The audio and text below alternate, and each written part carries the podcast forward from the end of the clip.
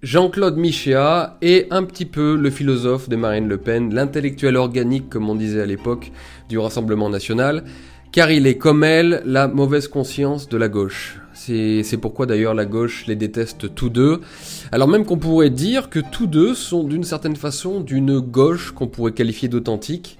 Bien que vous verrez, c'est un petit peu plus compliqué que cela évidemment. Mais je dirais d'une gauche qui s'intéresse aux petites gens, et qui s'intéresse au peuple, quitte à passer pour populiste et qui s'en moque. Entre peuple et progrès, je crois qu'il faut choisir, et Michéa choisit clairement depuis longtemps le peuple quand la gauche, dans son ensemble, en tout cas la gauche progressiste, mais qui va des islamo-gauchistes de Mélenchon jusqu'aux libéraux macroniens, quand cette gauche, elle, choisit plutôt le progrès contre le peuple. Alors c'est une guerre ancienne et à mort que je vais me faire plaisir de vous conter en discutant donc du dernier livre de Jean-Claude Michéa, Extension du domaine du Capital qui vient juste de paraître. On va en discuter ensemble et vous verrez, c'est très intéressant. Bon, avant de vous parler du dernier livre de Jean-Claude Michéa, je vous rappelle que mon dernier livre est sorti sur Homme et sous-homme. Euh, c'est une façon aussi de me soutenir que de, commander mes, livres sur mon site internet www.rochedi.com ou sur Amazon, mais c'est mieux de les commander sur mon site internet. Euh, et puis je vous garantis que vous ne sortirez pas indemne de cette lecture. C'est un livre qui a déjà commence déjà à être un petit best-seller. Il est très très bien parti, ça fait quelques deux semaines que, que, je l'ai sorti. On a eu un petit peu du mal même à l'allumage, au démarrage, parce qu'on en a vendu tellement que la, le service logistique n'a pas, pu suivre. Mais c'est bon, maintenant on a été euh, livré de beaucoup beaucoup de livres, donc euh, n'hésitez pas à le commander, vous le recevrez au bout de 2-3 jours grand max. Et je vous garantis que c'est un bouquin à lire. Voilà. Donc n'hésitez pas sur mon site internet ou sur Amazon, c'est une façon de me soutenir et une façon aussi de vous soutenir parce que je vous garantis que vous allez apprendre des choses et que vous allez réfléchir avec ce bouquin. Alors d'abord commençons par Michéa. C'est un Michéa est un penseur, un, philosophe très important en France et il est tout à fait singulier dans le paysage médiatique et intellectuel. D'abord parce que euh, précisément il n'est pas beaucoup dans le paysage médiatique. Alors bien que beaucoup de gens le connaissent, c'est un, c'est un paradoxe parce qu'il est très connu, mais il ne passe jamais à la télé. Il a toujours refusé de passer à la télévision. Alors on lui connaît quelques passages à la radio. Dernièrement, il est, il est passé sur France Culture. Euh, on lui connaît quelques interviews, un petit peu, quelques entretiens sur Internet, mais ce n'est pas un intellectuel médiatique. Et pourtant, à chaque parution de, de ses livres, euh, il y a une ébullition intellectuelle et il est lu par toute la nomenclature intellectuelle française. Euh, et il est lu surtout à la fois à gauche et à la fois à droite. Donc pour un, intellectuel qui n'est pas médiatique, c'est assez fantastique à, à, reconnaître et assez singulier pour, euh, pour être... Euh, pour être, pour être remarqué, pour être dit. Parmi les passages les plus connus de, de Michéa dans des médias un petit peu plus, un petit peu plus connus, je me rappelle d'un passage chez Alain Finkielkraut dans son émission Réplique sur France Culture, dans, dans l'émission dans laquelle les deux s'opposaient sur la source du problème gauchiste,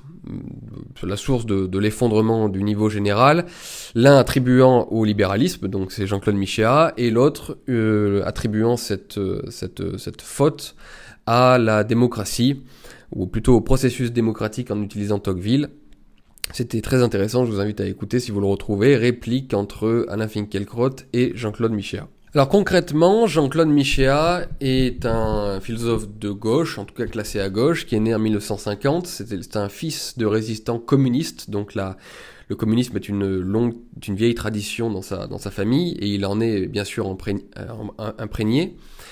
Il a passé une agrégation de philosophie, il s'est engagé au Parti communiste, évidemment, étant jeune, mais il faut euh, remarquer, il faut mettre à son crédit qu'il l'a quitté assez jeune, il l'a quitté à 26 ans, dégoûté qu'il a été par le totalitarisme soviétique, stalinien. Il, était, il est ensuite devenu euh, professeur de philosophie à Montpellier pendant plusieurs années et il a pris sa retraite dernièrement. Et euh, à l'issue de sa, de sa carrière de professeur euh, à Montpellier, lors de sa retraite, il est parti s'installer dans un petit village au fond des Landes pour vivre proche de la France périphérique, la France rurale, euh, la France profonde en tout cas, celle qu'il n'a jamais cessé de défendre, et c'est un des grands thèmes du livre dont nous allons parler. Comme je vous disais, c'est un essayiste qui n'a pas énormément publié durant sa vie, mais tous ses livres sont généralement attendus, et ils sont lus avec attention. Et en fait, la grande particularité de Michéa, c'est qu'il est attendu autant à gauche qu'à droite. Et c'est ça qui est étonnant. En tout cas, autant à gauche que dans certains courants identitaires. Parce qu'évidemment, la droite libérale ne le supporte pas, la gauche progressiste ne le supporte pas, mais la gauche qui n'est pas euh, progressiste ou qui est un petit peu critique du, progressisme et du libéralisme, euh, vu comme un, comme un fait total, euh, l'apprécie, et puis la droite qui critique le libéralisme apprécie beaucoup Michéa, et vous allez comprendre pourquoi. C'est un penseur qui est donc assez atypique, qui se définit lui-même comme euh, anarcho-conservateur, dans la lignée en fait des anarchistes, euh, des socialistes libertaires et des inclassables, alors de Bakounine, euh, Proudhon, Orwell, jusqu'à Christopher Lash, c'est-à-dire des gens de gauche qui ont critiqué la gauche et critiqué surtout la modernité, le libéralisme et surtout surtout l'idéologie du progrès qui est le cœur en réalité de la pensée euh, de gauche, qui est le cœur de la théologie même, disons, de l'eschatologie de la gauche. Car il faut bien comprendre que le cœur battant de la gauche est de considérer que le progrès va de pair toujours avec l'émancipation des structures et des modes de pensée organicistes, des modes de pensée religieuses, des modes de pensée euh, traditionnels, et que cette émancipation en fait, cette sortie, cet arrachement conduit nécessairement à la liberté, à l'égalité et donc au bonheur, que l'histoire évidemment marche naturellement vers l'émancipation euh, générale des individus et donc conduit les sociétés à progresser jusqu'à une société mondiale euh, d'individus totalement émancipés. Cette mystique est celle de la gauche depuis les Lumières, c'est celle également de la modernité avec un grand M, et c'est celle du libéralisme, les trois, gauche, modernité, libéralisme, allant forcément ensemble. Tout cela, bien sûr, est absurde, tout cela est faux et tout cela est trompeur, et Michéa analyse cela avec brio. Alors la première thèse très connue de Jean-Claude Michéa, qui n'est pas nouvelle, mais sur laquelle il s'appuie constamment, c'est la collusion inévitable entre libéralisme et libertarisme, le, le libéral libertaire, ou plutôt, si vous voulez, entre le progrès, avec un grand P, et le libéralisme. Le progrès entendu comme le progrès de gauche, bien sûr, hein, et le libéralisme entendu comme le libéralisme de droite, c'est-à-dire le règne du marché, du capitalisme, de la concurrence libre et non faussée. Toute cette thèse consiste à dire, en s'appuyant notamment sur Marx, et vous verrez, je vous expliquerai cela, et euh, on reviendra là-dessus, que si vous aimez en fait le capitalisme sans frein, eh bien vous aurez nécessairement le gauchisme sans frein. Et vice-versa, si vous aimez le gauchisme sans frein, vous aurez d'une manière ou d'une autre le capitalisme sans frein. Ce qui permet donc de renvoyer dos à dos et la gauche et la droite en montrant leurs contradictions réciproques. J'entrerai évidemment plus dans les détails pour expliciter cette position centrale chez Michéa. La deuxième grande thèse de Michéa pour laquelle il est connu, c'est celle du libéralisme en tant que projet de société axiologiquement neutre. Euh, depuis notamment les guerres de religion qui ont ensanglanté, comme vous le savez, l'Europe depuis euh, au moins le XVIe siècle. Alors qu'est-ce que cela signifie? Eh bien, en résumé, toutes les sociétés avaient une conception à l'époque bien conception qui leur était propre de la vie d'une vie bonne, de la vie bonne à suivre, et elles avaient tout un idéal vers lequel on devait tendre à la fois au niveau individuel que collectif, c'est-à-dire euh, en fin de compte un bien et un mal qui structuraient de fond en comble ces sociétés. Mais il y a un gros problème qui survient lorsque ce bien et ce mal se mettent à s'opposer précisément. Euh, au sein des sociétés. Lorsque l'hérésie protestante est, est arrivée en Europe, eh bien, il y a eu des conceptions du bien et du mal, des conceptions religieuses qui se sont confrontées, et cela a créé les guerres de religion, qui ont été, je vous le rappelle, absolument catastrophiques pour la population européenne. En Allemagne, par exemple, c'est plus de trois quarts de la population qui disparaît, donc ces guerres ont été véritablement atroces. Et du coup, ces guerres de religion ont constitué comme un traumatisme, un traumatisme très puissant, qui a agi sur notre psyché, sur la, psyché, occidentale, nous poussant petit à petit vers la philosophie libérale, d'après Michéa, c'est la thèse de Michéa, je le rappelle, c'est-à-dire vers des sociétés qui n'allaient plus établir de bien et de mal, au, qui n'allaient plus les, établir ces, ces, ces, principes supérieurs au fronton de leur société, tout ça afin de constituer des sociétés d'empire du moindre mal, qui est d'ailleurs le titre d'un des livres de Jean-Claude Michéa, dont je vous parlerai, c'est-à-dire des sociétés qui soient les moins mauvaises possibles en laissant tous les individus choisir à peu près, selon, le, seul principe du droit, euh, leur bien et leur propre mal, qui allait pousser les individus à déterminer leur vie dans la seule recherche de leur intérêt économique personnel, euh, et non plus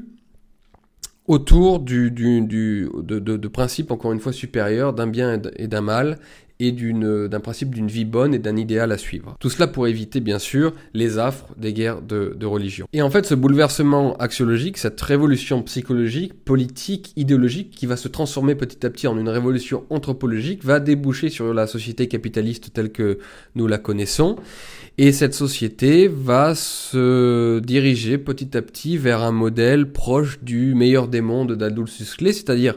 une société qui part au départ d'une bonne intention, mais qui devient petit à petit un enfer. Alors je précise tout de suite qu'il faut bien connaître la distinction entre libéralisme et capitalisme. D'un certain côté, ces deux concepts se recoupent, bien sûr, mais en vérité, le libéralisme est une philosophie politique, qui est celle de l'individualisme politique, et le capitalisme est un mode de production et un mode d'échange. Et d'ailleurs, à la limite, il peut y avoir un capitalisme sans libéralisme politique, ce qui est le cas par exemple en Chine, mais il peut difficilement y avoir un libéralisme sans capitalisme. C'est pour cela qu'on n'a jamais vu d'ailleurs une société gauchiste, progressiste, individualiste et émancipatrice sans le marché qui allait avec. Voilà. Et même si on n'a jamais vu cette société, c'est celle pourtant hein, dont rêvent la plupart de nos gauchistes progressistes, c'est-à-dire un monde du mon corps, mon choix, ma décision, mon petit nombril, au sein d'une économie pourtant socialiste ou écologiste et non ultra-capitaliste, ce qui est impossible, ce qui est une contradiction logique et qui montre bien d'ailleurs la bêtise gaucho-progressiste. Bon. La troisième grande idée de Jean-Claude Michéa, qu'on retrouve alors absolument dans toute son œuvre, c'est celle de la common decency, la décence commune qu'il emprunte à Orwell, concept qu'il emprunte à Orwell. Euh, cette décence commune suppose qu'il y a en fait toujours plus de décence, plus de morale, plus d'altruisme, plus de comportement noble et, euh, et plus d'humanité de, en gros chez les petites gens du quotidien qui doivent se débrouiller pour vivre avec peu euh, parce qu'en fait ils sont toujours dans une pratique quotidienne du donner, du recevoir et du rendre euh, en famille et en communauté, ce qui rend donc ce monde plus vivable et, euh, et l'humanité plus appréciable, alors que chez les élites, qui entraînent avec elles euh, une part importante de la société, eh bien poussées comme elles le sont, elles, par la logique libérale et capitaliste, eh bien, elles ne peuvent survivre dans leur propre monde qu'en cherchant toujours par vouloir baiser l'autre, d'une certaine façon, pour reprendre l'expression du philosophe Danny Robert Dufour, je vous en parlerai un jour, ce qui, euh, eh ben, finit par détruire progressivement tout sens de l'honneur, toute dignité, toute décence, toute valeur et toute morale, c'est-à-dire autant de choses qui contreviennent grandement à la recherche de l'intérêt pur, ce qui est pourtant le mot d'ordre du libéralisme. La quatrième grande idée pour laquelle Jean-Claude Michéa est connu, c'est une idée qui découle de toutes celles que je viens de vous évoquer, à savoir une critique radicale euh, une critique poussée et une critique même touchante de la gauche progressiste qui a abandonné les classes populaires et donc du coup une défense de, sa part, comme je vous disais, de la France populaire, de la France rurale, de la France périphérique, de la France des Gilets jaunes, et donc de la France traditionnelle. Et Michéa n'a pas peur d'être traité de populiste, n'a pas peur de défendre la France traditionnelle, vous allez le voir. Et il n'a pas peur non plus d'être traité d'archaïque parce que il, euh, il, met en exergue les écrits du vieux Marx, on en parlera encore une fois, qui lui-même euh, disait qu'il ne fallait pas craindre ce terme d'archaïsme et que finalement le communisme, le véritable communisme serait un archaïsme, c'est-à-dire un retour à des communautés villageoises, traditionnelles et paysannes, c'est-à-dire autant de, choses qui feraient frémir et qui feraient peur euh, à 99% de la gauche actuelle, c'est-à-dire encore une fois la gauche progressiste. Gauche progressiste qu'il déteste, que Michéa déteste, gauche qu'il appelle gauche Terra Nova, celle d'Émeric Caron, de Sandrine Rousseau et même de Mélenchon, vous allez voir. Et c'est ce qui fait, je vous le disais au début, la grande singularité de Michéa et c'est ce qui fait euh, le grand intérêt qu'on peut lui porter. Donc voilà quelles sont les, grandes idées, les grands thèmes que Michéa euh, a toujours euh, développé et idées pour lesquelles il est connu.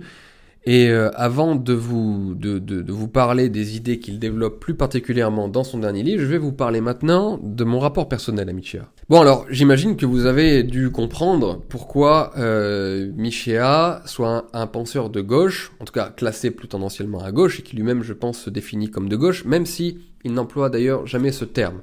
parce qu'il dit que Marx lui-même n'était jamais défini comme, euh, comme étant de gauche. Bon. Mais on le classe à gauche, il vient d'une tradition communiste, il est, euh, il est, euh, il est, dans, il est dans, une, dans une tradition plus naturellement de gauche, mais vous avez compris en vous évoquant ces grandes idées, pourquoi il intéresse à droite et pourquoi des intellectuels, des identitaires, euh, des intellectuels identitaires euh, peuvent s'intéresser à son œuvre et peuvent beaucoup l'apprécier. Et en fait, justement, Michéa a eu depuis pas mal d'années, depuis moins 10-20 ans, même une vingtaine d'années, a eu euh, beaucoup d'influence sur la droite et sur, et sur les milieux identitaires. Et il en a eu sur moi,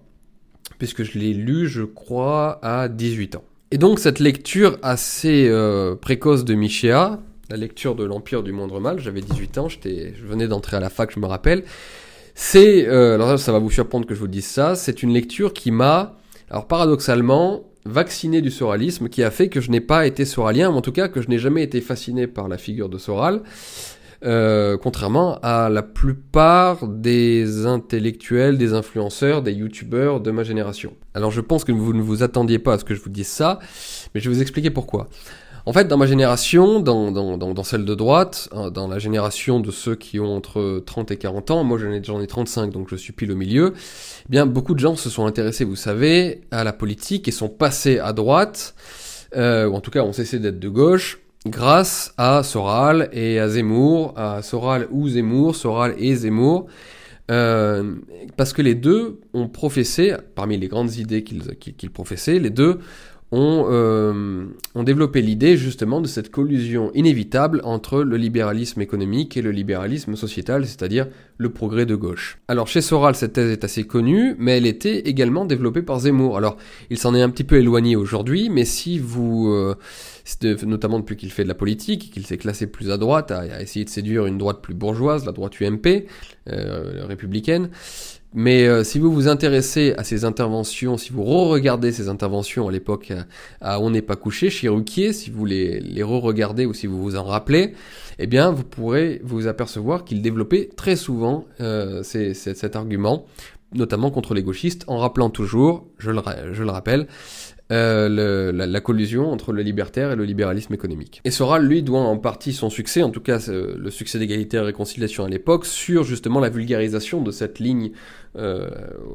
qui tournait autour du slogan très intelligent et habile de droite des valeurs, gauche du travail, c'est-à-dire défense des valeurs traditionnelles conservatrices d'un côté et défense du petit peuple travailleur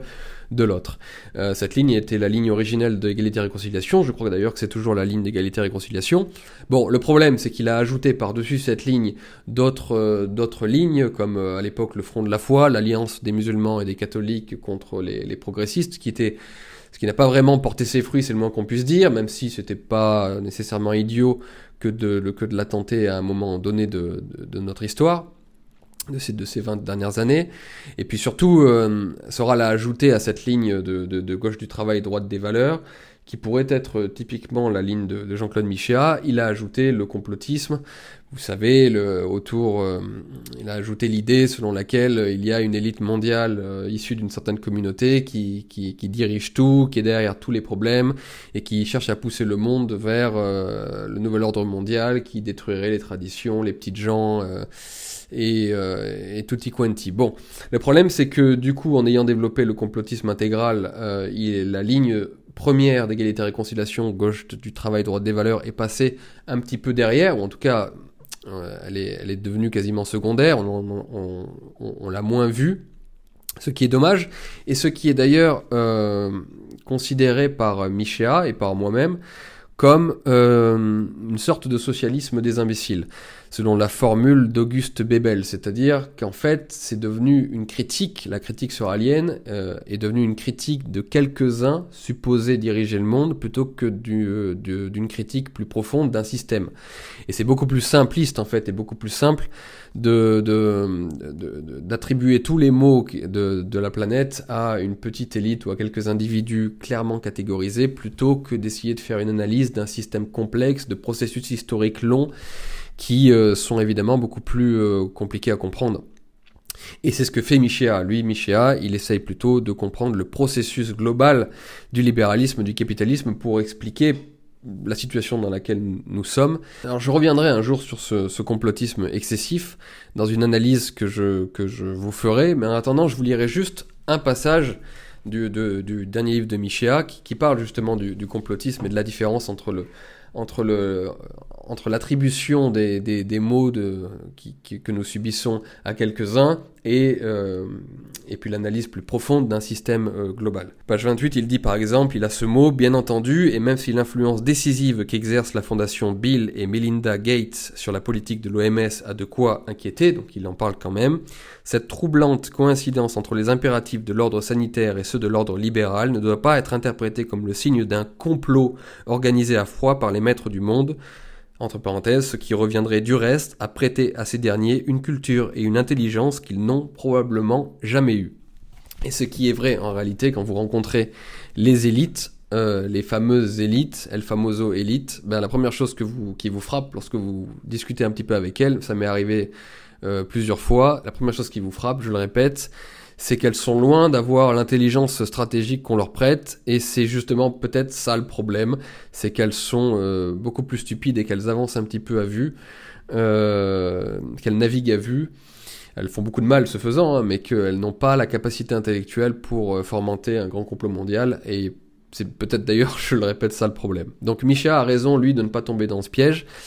Euh, du complotisme pour rester sur, euh, sur une analyse plus, plus, plus systémique, plus systématique du système. Et donc paradoxalement, c'est parce que j'avais connu Michéa avant de connaître Soral que bah, j'ai jamais été euh, fasciné par le phénomène Soral. Il n'a jamais été mon papa, contrairement à mon papa idéologique intellectuel, contrairement à beaucoup de, de youtubeurs qui ont eu, se sont sentis ensuite le besoin de tuer le père et de l'attaquer assez violemment et parfois même de façon dégueulasse. Moi en fait j'ai jamais eu ce besoin-là parce que les grandes thèses de Soral, la grande thèse de Soral, eh ben je l'avais déjà connu chez Michéa, je l'avais déjà lu chez Michéa. Donc en fait, Michéa est sans doute celui qui m'a préservé du phénomène Soral,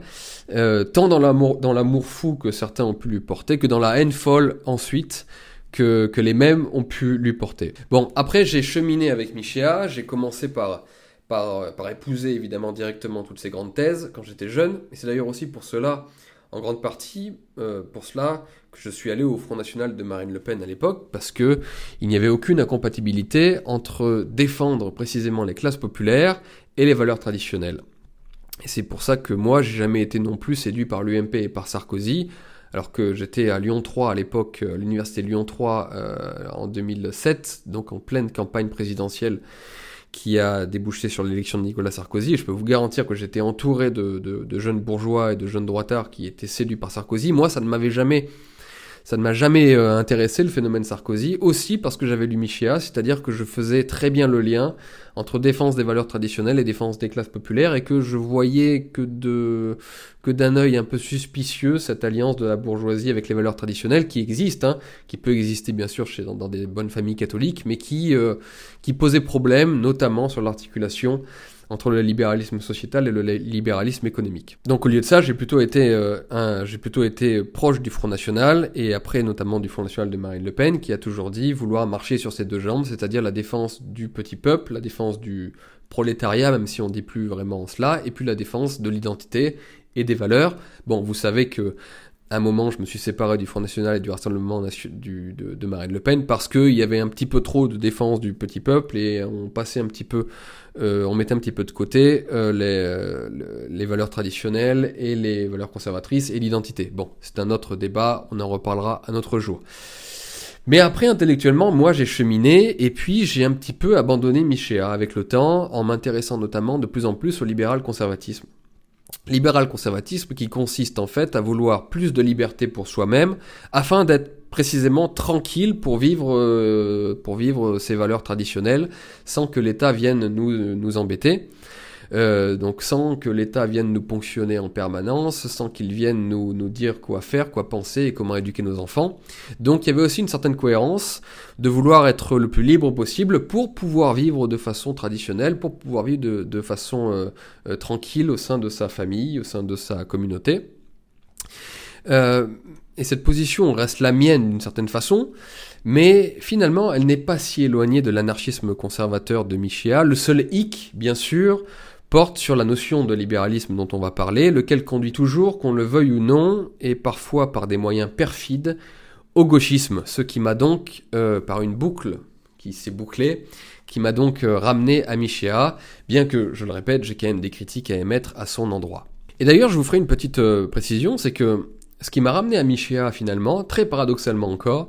c'est mon travail, le travail que j'ai effectué pour mon dernier livre Philosophie de droite, sur les fondements de la pensée de droite, lesquels sont farouchement antilibéraux, philosophiquement parlant. En fait, euh, en travaillant les origines de la, de la pensée de droite, à savoir la pensée contre-révolutionnaire, eh bien je suis retombé sur l'antilibéralisme, sur la critique du libéralisme, et ça m'a ramené à Michéa. Donc en fait, par la pensée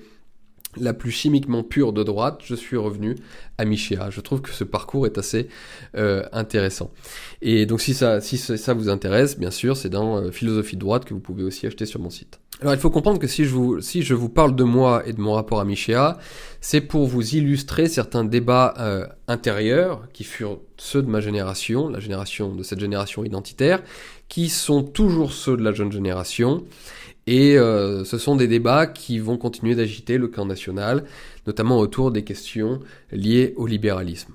Alors, il faut savoir que la droite se bat avec cette notion de libéralisme depuis au moins deux siècles. Au début, et très souvent comme je vous disais, elle l'a rejetée, parfois elle l'a épousée au contraire, notamment quand il s'agissait de la défendre face au collectivisme et au totalitarisme soviétique, communiste. Et aujourd'hui, la droite ne sait plus trop sur quel pied danser. Une partie d'entre elles pense que c'est juste le gauchisme et donc le progressisme à cheveux bleus, l'immigrationnisme, le féminisme, etc. à l'intérieur du libéralisme euh, qu'il faut qu'il faut combattre, c'est-à-dire le gauchisme dans le libéralisme. Et une autre partie de la droite considère que le gauchisme est consubstantiel au libéralisme, ce qui est l'inverse. Ce n'est pas juste une petite maladie à l'intérieur du libéralisme, mais c'est une maladie consubstantielle au libéralisme. Et se positionner par rapport à cette, euh, à cette façon, à ces façons de penser est très important. C'est donc un vieux débat qui va continuer d'exister à droite entre en gros les libéraux et les anti-libéraux ou les illibéraux comme on les appelle aujourd'hui, euh, avec d'un côté en gros les contre-révolutionnaires, les partisans de la doctrine sociale de l'Église et de la royauté sociale de notre Seigneur Jésus-Christ, les bonapartistes, les, les, les, les fascismes, les, gaullistes, et puis de l'autre côté, eh bien, toute la droite libérale, centriste, celle d'Hayek, de l'école autrichienne, Thatcher, Reagan, et puis certains prométhéens d'aujourd'hui. C'est un vieux débat, et ce débat euh, prend de nouvelles formes aujourd'hui, mais le fond reste toujours pareil. Est-ce que le gauchisme et le progressisme est une maladie à l'intérieur du libéralisme ou est-ce qu'il est consubstantiel au libéralisme? Donc, anti-libéraux contre libéraux, vieux débat au sein de la droite, débat toujours très intéressant, on en reparlera d'ailleurs sur cette chaîne. Abonnez-vous si vous ne vous êtes pas abonné, je fais un peu mon youtubeur ou mon podcasteur si vous écoutez cela au lieu de me regarder. Alors, intéressons-nous au dernier livre de, de Michéa, Extension du domaine du capital. Alors ce livre, comme vous l'aurez euh, remarqué, emprunte son titre au fameux roman de Welbeck, Extension du domaine de la lutte, lequel, je vous le rappelle, consistait en une critique du libéralisme étendu au domaine sexuel et amoureux. Là, il s'agit du capital, de l'extension du domaine du capital, c'est-à-dire du marché, qui s'étend justement constamment, qui s'étend toujours plus, ne peut pas s'arrêter de par son fonctionnement même jusqu'à recouvrir tous les pans de la société et des relations humaines. Alors, le livre est construit assez étrangement pour un essai, et moi j'aime bien quand on, quand on, quand on essaye des, des, choses nouvelles. Mais euh, en fait, ce n'est pas nouveau chez, dans les livres de Michéa, il y a toujours une, des formes un petit, peu, un petit peu singulières, un petit peu différentes de celles auxquelles nous, sommes, nous sommes habitués. En fait, il commence dans ce livre par un entretien avec Didier Toussy, un type qui est à la tête d'une association citoyenne nommée Nous tous, créateur euh, du journal Lendemain. Et euh, en fait, de cet entretien, qui est, finalement assez court, qui, tient sur une trentaine de pages seulement, est tiré ensuite plein de notes et de sous-notes et de sous-sous-notes, euh, qui, qui, qui amènent ensuite à près de 250 pages. et c'est assez, assez, j'avais jamais vu je n'avais jamais vu là, un essai euh, écrit sous cette forme. Donc je vous le répète, un entretien d'une trentaine de pages, mais de cet entretien sont tirées des notes, et de ces notes sont tirées des, sous-notes, et à la fin ça fait 250 pages. Ça se lit assez bien, mais, euh, mais ça peut être déroutant pour ceux qui ont l'habitude des essais vraiment toujours euh, très académiques. Ce qui n'est pas mon cas. Moi j'aime ce qui sort justement de l'académisme. Mais en fait cette forme du livre est assez logique car eh bien, ce livre est essentiellement un résumé des grandes idées de Michéa, mais euh, un résumé qui est actualisé à la lumière des derniers développements, bien sûr, du capitalisme, du monde, du marché, du Covid, il en parle, et puis euh, à la lumière d'un intérêt renouvelé pour la France périphérique, car vu cette fois-ci de l'intérieur, puisque comme je vous le disais, Michéa a décidé de s'installer dans une, petite maison dans les Landes avec sa femme, ce qui lui apporte donc un nouveau point de vue. Euh, dis-moi d'où tu parles, euh, disait-on chez les, gauchistes en mai 68. Eh bien, il parle justement cette fois-ci d'un petit village des Landes, euh, et ce caractère-là est très prégnant tout au long du livre. Et vous allez voir que ça détermine d'ailleurs tout le reste. Alors d'abord, on va lire l'épigraphe du livre, la citation qui a été choisie pour épigraphe par Jean-Claude Michéa, vous verrez que c'est assez intéressant et j'ai un commentaire à faire à ce propos. Je vous le lis, donc Gued me disait Que ferons-nous un jour? Que feront un jour les socialistes d'une humanité ainsi abaissée et ainsi avilie? Nous viendrons trop tard, disait-il avec une éloquente amertume les matériaux humains seront pourris lorsque sera notre tour de bâtir notre maison. Et je vous lis cette citation parce qu'en fait, dans mon livre, l'un des objets de mon livre, parce qu'il y en a beaucoup, vous verrez, eh bien l'un des objets de mon livre est d'expliquer en quoi la dégradation du biocapital humain, la dégradation des hommes, induite par la méga machine économique, tournant toute seule, c'est-à-dire sans surmoi, sans idéal, sans morale, sans, sans contrôle, axiologiquement neutre, comme dirait Michéa,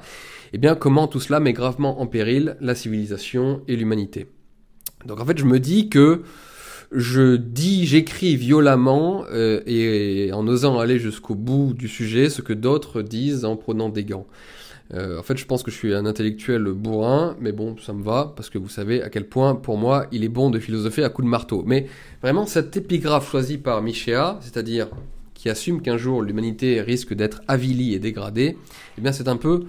l'un des thèmes de mon, de mon livre. Et j'explique, moi, tout ce que cela induit, et, euh, je parle de toutes les raisons, et pas seulement euh, le, le, capitalisme, toutes les raisons qui dégradent vraiment l'humanité. Bon, bref, petite parenthèse, passons maintenant au cœur du livre. Michéa va approfondir l'idée dont je vous ai déjà parlé au début, l'idée selon laquelle le capitalisme, le capitalisme libéral, est un fait social total, selon la formule de Marcel Mauss, qui est un euh, grand sociologue, grand anthropologue français. En fait, pour que vous compreniez l'idée, est que si vous laissez faire le capitalisme au sein d'un paradigme libéral, qui est, je le reprécise, le cadre de l'absence de cadre, en tout cas de cadre autre que le simple principe juridique et le, et le, et le principe du droit, eh bien, ce paradigme libéral, dont le postulat est que les individus doivent être libres, absolument libres de poursuivre leur quête de bonheur individuel par la recherche principale et en fait assez vite quasi exclusive de l'optimisation de leur intérêt économique personnel, eh bien alors le monde et tout ce qu'il contient, des relations entre les hommes, l'environnement et la biodiversité, tout doit devenir partie prenante du marché.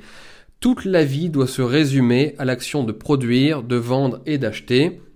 Et le meilleur moyen pour ce faire est d'exploiter ou de détruire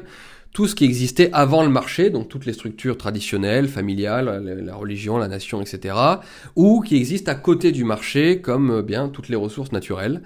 Et voilà comment fonctionne naturellement, fondamentalement le capitalisme et pourquoi il est ainsi un fait social total. Donc fait social total parce que précisément, un, il doit pour Michéa, tout noyer dans les eaux glacées du calcul égoïste, sont la formule très connue de Marx dans le manifeste du Parti communiste. Deux, parce qu'il doit engendrer toujours plus d'individualisme, autrement dit faire de l'individu une monade isolée et repliée sur elle-même, selon aussi la formule de Marx dans la question juive. Et trois, parce que, en réalité, le capitalisme libéral est le véritable transformateur des sociétés, c'est le véritable révolutionnaire, c'est celui qui, qui s'appuie en permanence sur la destruction créatrice, selon, la, selon, la, selon le, principe de, Schumpeter, pour décrire le capitalisme. Et donc, en fait, ce libéralisme-capitalisme est la véritable force révolutionnaire, je vous le répète. Et pire, non seulement euh, c'est la véritable force révolutionnaire, mais il s'appuie toujours sur les forces prétendument révolutionnaires de gauche pour continuer de croître. Et ainsi, tout ce qui émancipe, soi-disant, l'homme euh, à travers le progrès, eh bien, en fait, ne sert à chaque fois qu'à ouvrir de nouveaux marchés. Et donc, Michéa met ici en exergue, avec une grande utilité, je crois, que tout ce qui bouge n'est pas rouge, contrairement au slogan communiste qui, qui, disait que tout ce qui bougeait rouge. Donc en fait, tout ce qui participait de l'histoire, tout ce qui faisait avancer l'histoire, tout ce qui était tout ce qui était des forces véritablement révolutionnaires était nécessairement communiste, et qu'il y aurait en face de ce, de, de ce qui bouge eh bien des forces réactionnaires, conservatrices, et donc et capitaliste, ce qui est en réalité absolument le contraire. En fait, le libéralisme va produire une idéologie et très vite une anthropologie qui va résumer l'individu à mon corps, mon choix, mon argent, ma liberté, mon droit.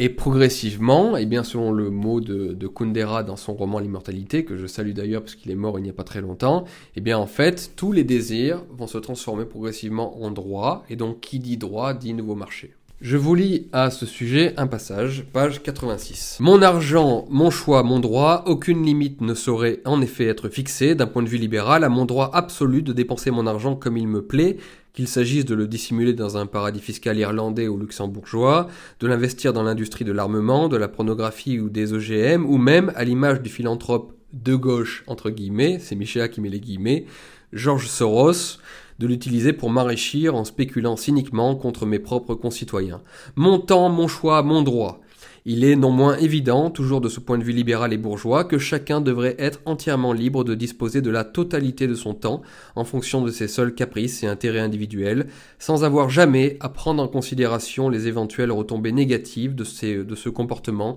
égocentré sur la vie commune et les rythmes collectifs. Et un peu plus loin, Michel a fait un développement qui amène à la véritable idéologie qui implique le libéralisme et qui est en fait l'idéologie trans, c'est-à-dire celle de l'homme autoconstruit, de l'homme qui se construit, lui-même, et donc le trans, le transsexuel, le, le transêtre. Je vous lis toujours page 86-87. L'idée, entre autres, que la prostitution est un métier comme les autres et donc à ce titre susceptible d'être enseigné à l'université ou même dès le lycée ou le collège, on en débat déjà en Nouvelle-Zélande, le droit de s'autodétruire par l'héroïne ou le crack, avec au besoin la mise à disposition par le pouvoir libéral de locaux spécifiquement dédiés à cet usage, celui de changer de sexe autant de fois que l'envie nous en prend, droit qui découle logiquement de la célébration libérale et capitaliste du self-made man, c'est-à-dire de l'individu intégralement autoconstruit ou enfin celui de commercialiser reins et poumons sur le marché mondial des organes et d'une façon plus générale de rentabiliser autant que possible l'usage de son corps, que ce soit par exemple dans le cadre du lancer de nains ou a fortiori dans celui du très juteux business de la GPA, de préférence pour 150 000 euros aux États-Unis plutôt que 40 000 euros en Ukraine ou 4 000 euros au Nigeria. Le self-made man, l'homme qui se fait lui-même, le type héroïque du libéralisme, le fantasme de l'homme autoconstruit et libre qui prend ses décisions rationnellement dans son seul intérêt économique et qui ne doit rien à personne, franchement, je n'avais pas vu ce lien entre effectivement la célébration du self-made man et le transsexuel.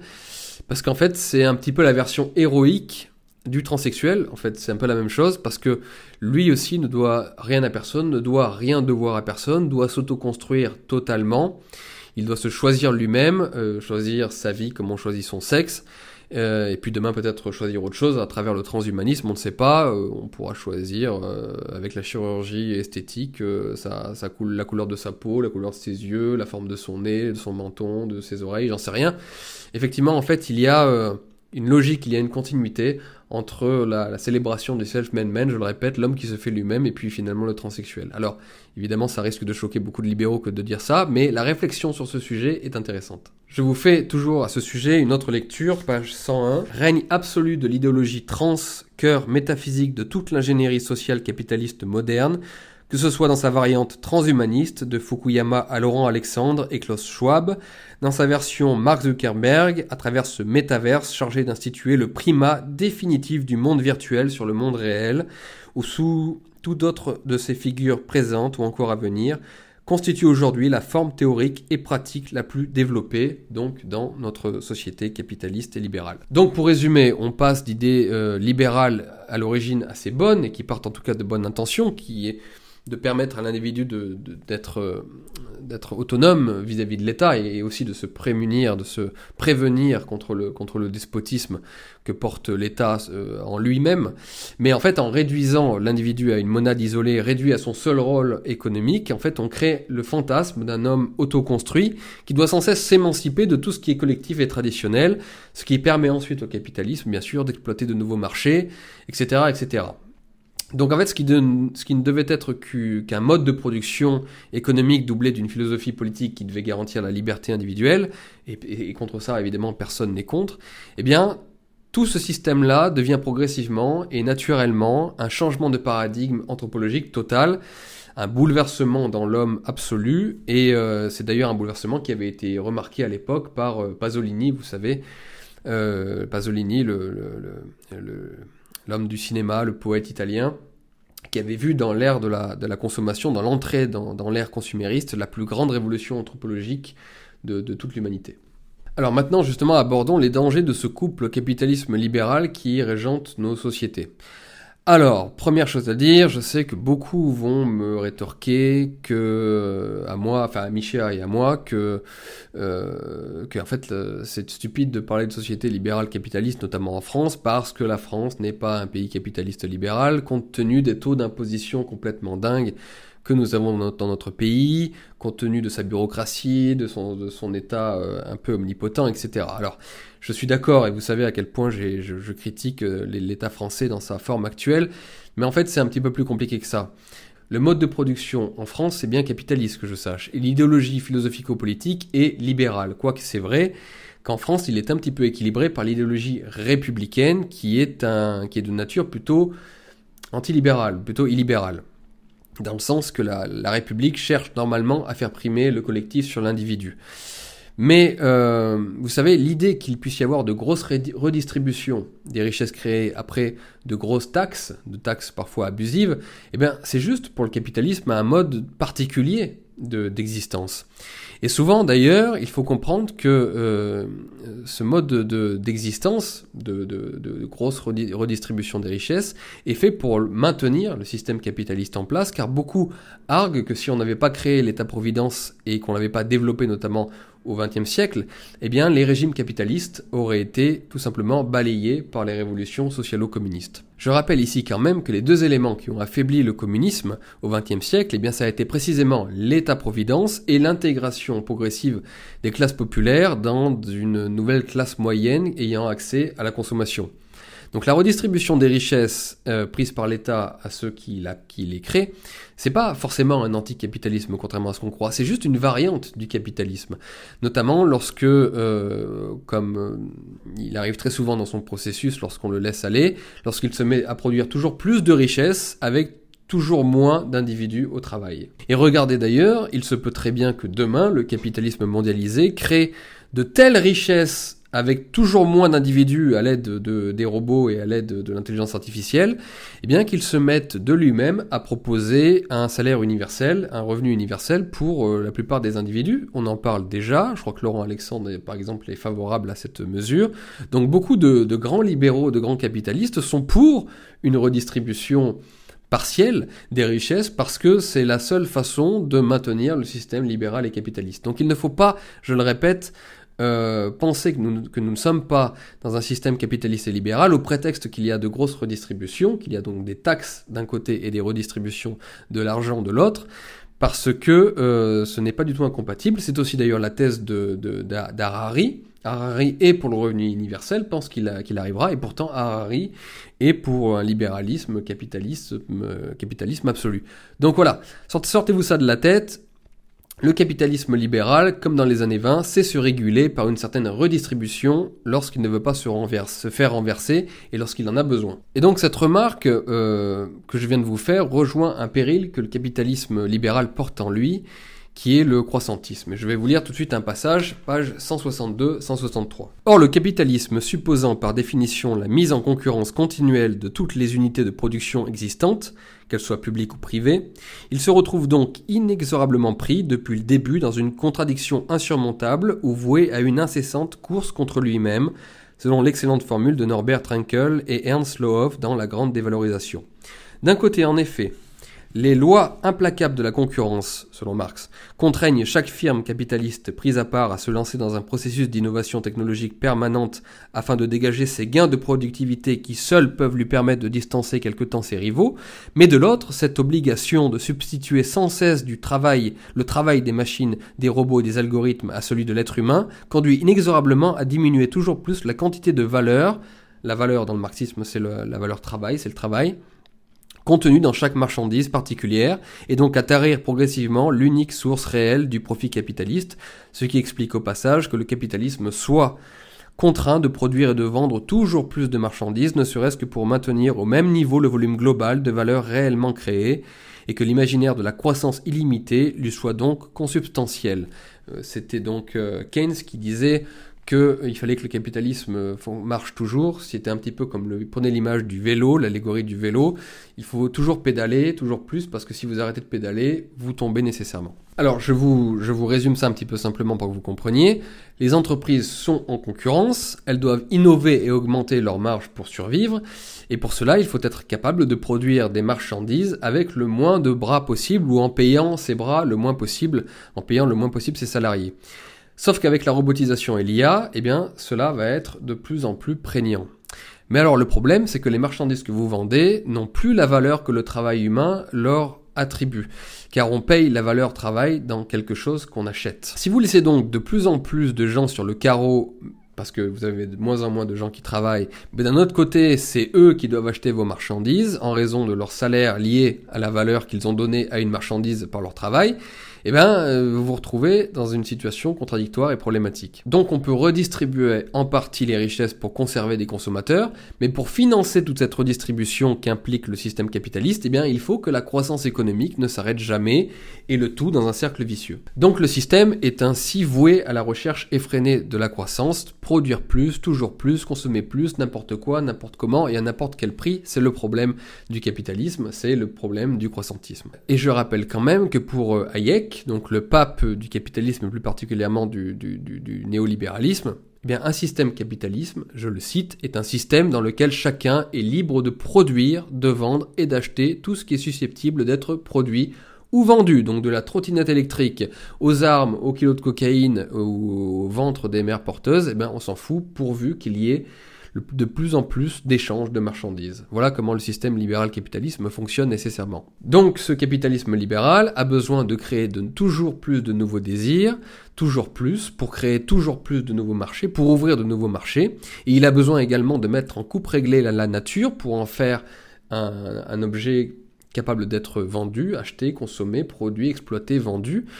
Euh, et ce, dans un processus qui ne s'arrête jamais jusqu'à mettre de façon irréversible en péril les conditions d'existence de, anthropologiques et écologiques, parce que sinon, encore une fois, le capitalisme meurt. Et vous comprenez d'ailleurs là pourquoi tout notre système de redistribution français et notamment celui des retraites, est branché sur la croissance, sur le croissantisme, car sans la croissance, sans le croissantisme, eh bien tout ce système de distribution s'effondre tout simplement, parce que si la croissance devait s'arrêter, c'est tout le système qui, qui tout le système de distribution, de redistribution, qui serait en danger. Et par là, d'ailleurs, c'est très intéressant à noter, la gauche ne se rend pas compte qu'en fait, en défendant en permanence les acquis sociaux qu'elle adore, eh bien, elle se rend dépendante du système croissantiste, du système capitaliste que par ailleurs elle aborde, que par ailleurs elle déteste, parce que c'est précisément, en fait, en cherchant à dégager toujours plus de richesses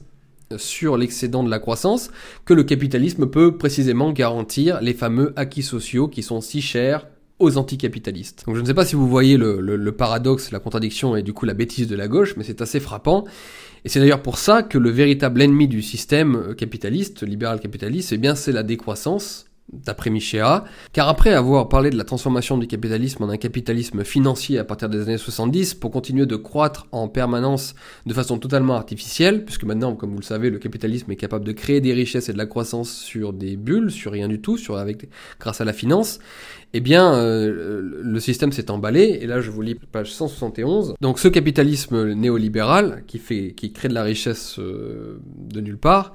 eh bien, devait offrir à tous les gouvernements l'assurance scientifique que cette nouvelle forme de croissance, désormais essentiellement pilotée par les marchés financiers et leur agence de notation, pourrait se poursuivre indéfiniment, même dans un monde fini et aux ressources limitées. Contester un tel postulat métaphysique n'aurait pu en effet couvrir la voie à cette théorie de la décroissance qui représente de nos jours la seule critique réellement cohérente de l'exponentialisme libéral et à ce titre la principale menace philosophique et politique pesant sur lui. Il s'ensuit nécessairement que le capitalisme a besoin de créer toujours plus de nouveaux désirs afin d'ouvrir toujours de nouveaux marchés et pour ce faire le mieux est de créer des individus isolés dont l'existence euh, se résume à l'acte de consommation, des individus isolés et assez crétins, c'est d'ailleurs le livre de, de, l'enseignement de l'ignorance, euh, qui, explique que le système a besoin d'individus débiles et seuls pour, euh, pour qu'ils consomment toujours plus tout et n'importe quoi. J'ai fait une sortie euh, allant dans ce sens dans mon entretien, dans mon dernier entretien sur Livre Noir, et ça a rendu dingue tous les libéraux, tous les capitalistes, mais je crois qu'il y a du vrai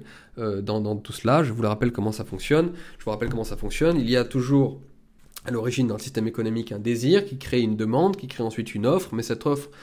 doit se diversifier et doit passer par le, par, par, le marketing pour pouvoir eh bien, toucher à nouveau des désirs et créer de nouveaux désirs. Et cela crée une boucle infernale qui continue et qui continue et qui est la source même de la croissance. Bon. Je vous lis à ce sujet, page 35. On lira à ce sujet les analyses lumineuses que Danny Robert Dufour a consacrées au rôle central joué aux États-Unis dès les années 1920 par Edward Bernays, neveu de Freud, inventeur du marketing moderne et premier idéologue libéral à avoir théorisé d'une façon aussi cynique et glaçante la nécessité à la fois économique, culturelle et politique pour toute société capitaliste développée d'un lavage quotidien du cerveau humain par la propagande publicitaire. Enfin, sur cet enseignement officiel de l'ignorance qui est clairement devenu depuis les grandes réformes néolibérales de l'éducation mises en place à partir des années 1980, le plus souvent hélas par des gouvernements de gauche et avec l'aide de parents d'élèves de gauche, la raison d'être première, de ce que l'on appelle parfois encore, de façon nostalgique, l'école républicaine et l'université. Donc voilà, ça, énerve les libéraux lorsqu'on rappelle cela, mais les libéraux eux-mêmes, les libéraux capitalistes eux-mêmes l'ont reconnu, il faut laver le cerveau des individus, donc les rendre un peu débiles, pour être capable de leur vendre à peu près tout et n'importe quoi, ce qui est la source, encore une fois je le répète, de la croissance. Donc l'enseignement de l'ignorance et l'ingénierie des, débiles, la, production en quantité industrielle des crétins, j'en parle aussi dans mon livre sur Homme et sous-homme, c'est euh, consubstantiel d'une certaine façon à la logique libéralo-capitaliste. Et c'est ce qui explique hein, donc en partie la baisse du niveau scolaire, la baisse des standards, etc.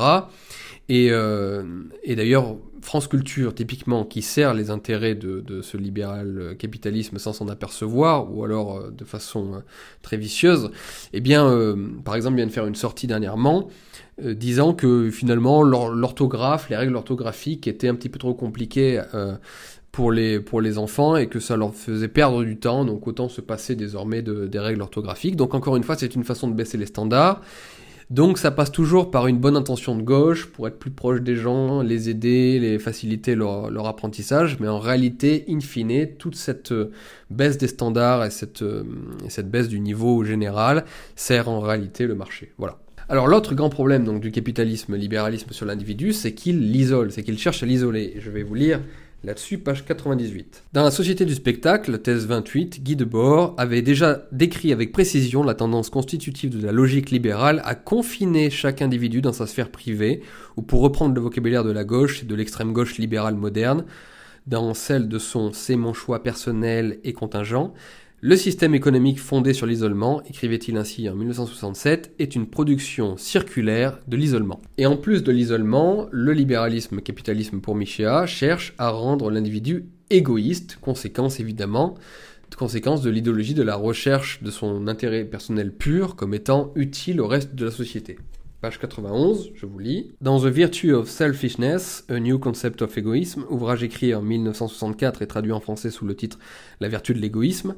Ayn Rand va même jusqu'à dénoncer l'influence déshumanisante de l'altruisme, celle qui nous pousse par exemple à sauver quelqu'un qui se noie alors que nous n'y avons aucun intérêt. Page 93. Il convient néanmoins de souligner que cette célébration libérale de l'égoïsme, et au-delà de ce self-made man qui par définition ne doit rien à personne et ne constitue que la somme de tous ces c'est mon choix, ne représente elle-même qu'une forme abattardie de la célèbre thèse développée par Mandeville en 1714 dans The Fable of Bees, selon laquelle les vices privés constituent le seul fondement moral possible des vertus publiques. Et c'est cela vraiment l'idéologie libérale à son acmé, c'est de croire que plus un individu poursuivra son intérêt libéral immédiat, son intérêt le plus pur, plus cela bénéficiera à la société in fine. Donc en fait, plus vous êtes égoïste, plus cela crée une société dans laquelle il fait bon vivre. C'est ça le, dogme, l'idée, euh, le postulat sur lequel est basé tout le libéralisme. Plus vous, vous, vous, êtes à la poursuite de votre égoïsme, vous agissez selon votre égoïsme, plus vous créez une société dans laquelle il fait bon vivre.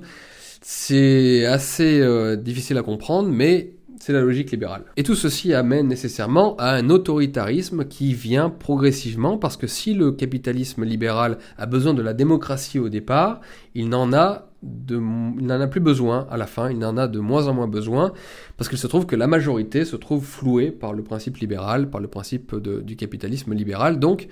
euh, le capitalisme libéral finit par se retourner contre la démocratie. Je vous lis à ce, sujet, page 159. Quant à ceux qui s'étonneraient encore du fait que le libéralisme originel, théoriquement si soucieux de la paix civile et de la jouissance paisible par chacun de son indépendance privée, c'est Benjamin Constant, et puis ainsi en venir à se retourner de façon aussi spectaculaire contre lui-même, il leur suffira de lire ou de relire l'œuvre de Thomas Hobbes, ils pourront ainsi vérifier que le postulat selon lequel l'homme serait un être indépendant par nature et à ce titre doté d'un droit naturel illimité, encore une fois, mon corps, mon choix, mon droit, était déjà en un sens la maxime première de l'état de nature obésien, conduit toujours, tôt ou tard, à devoir s'en remettre au pouvoir absolu d'un Léviathan, un Léviathan dans l'œuvre de Hobbes, c'est l'État, à l'image par exemple de ce Big Brother qui en constitue, à l'époque des GAFAM et de l'intelligence artificielle, un bon équivalent moderne, seul moyen supposé rationnel d'échapper encore, tant du moins qu'on n'a pas rompu, avec la monadologie et les Robinsonades libérales à une vie solitaire, misérable, dangereuse, animale et brève. Et des types comme Macron aujourd'hui incarnent cet autoritarisme libéral, vous savez, ce, cet autoritarisme qui, n'hésite pas à faire tirer sur les gilets jaunes. Ce qui semble en fait être une contradiction dans les termes, parce que Macron est un libéral philosophiquement, mais qui en fait ne l'est pas si on comprend les mécanismes inévitables du capitalisme libéral, et demain, la surveillance généralisée des individus par l'intelligence artificielle viendra précisément de ce libéralisme. C'est un paradoxe, mais euh, c'est un paradoxe qu'il faut comprendre pour Michéa. Alors j'ajoute cependant que Michéa a quand même l'honnêteté de, rappeler que si le libéralisme conduit à l'autoritarisme, c'est euh, cet autoritarisme cette route qui, mène jusqu'à l'autoritarisme est beaucoup moins euh, beaucoup plus étroite que la, euh, que la route du, stalinisme. Il rappelle que quand même que euh, le, communisme a mené à une société autoritaire et dictatoriale et totalitaire bien plus terrible que ce que le libéralisme peut produire. Michéa a l'honnêteté de le dire euh, et il montre d'ailleurs dans son livre, on n'en parlera peut-être pas parce que c'est un peu compliqué, pourquoi justement le, communisme devient un stalinisme aussi nécessairement. Donc Michel est cohérent et honnête sur le sujet, je tiens à le préciser. Enfin, sur les dangers du libéralisme capitalisme, il y a ce dogme d'Adam Smith qu'on retrouvera aussi chez Ricardo, chez la plupart des théoriciens libéraux, selon lequel il ne faut jamais essayer de faire chez soi la chose qui nous coûtera moins cher à acheter qu'à faire. Donc, autrement dit, qu'il faut pousser au commerce international, ce qui donc à la fin crée la mondialisation, sauf qu'on l'a vu avec le Covid, quand il y a une crise, on se retrouve en pénurie de pas mal de choses, on s'est retrouvé en pénurie de médicaments, de masques et de tout, un tas de choses absolument essentielles. Donc en fait le dogme libéral capitaliste, on peut le suivre quand tout fonctionne, mais quand d'un coup les crises se mettent à pleuvoir, eh bien se suivre ce dogme capitaliste libéral devient absolument suicidaire, au moins stratégiquement. Et le problème aujourd'hui, c'est que nous entrons précisément dans une période de, crise systémique et dans une période de démondialisation. Donc voilà, parmi tous les, dangers que le libéralisme et le capitalisme peut porter en lui-même, il y a tous ceux que je viens de vous évoquer, une dégradation de l'homme jusqu'à un être euh, autoconstruit mais qui est en réalité isolé, solitaire, euh, consumériste et crétin. Et puis il y a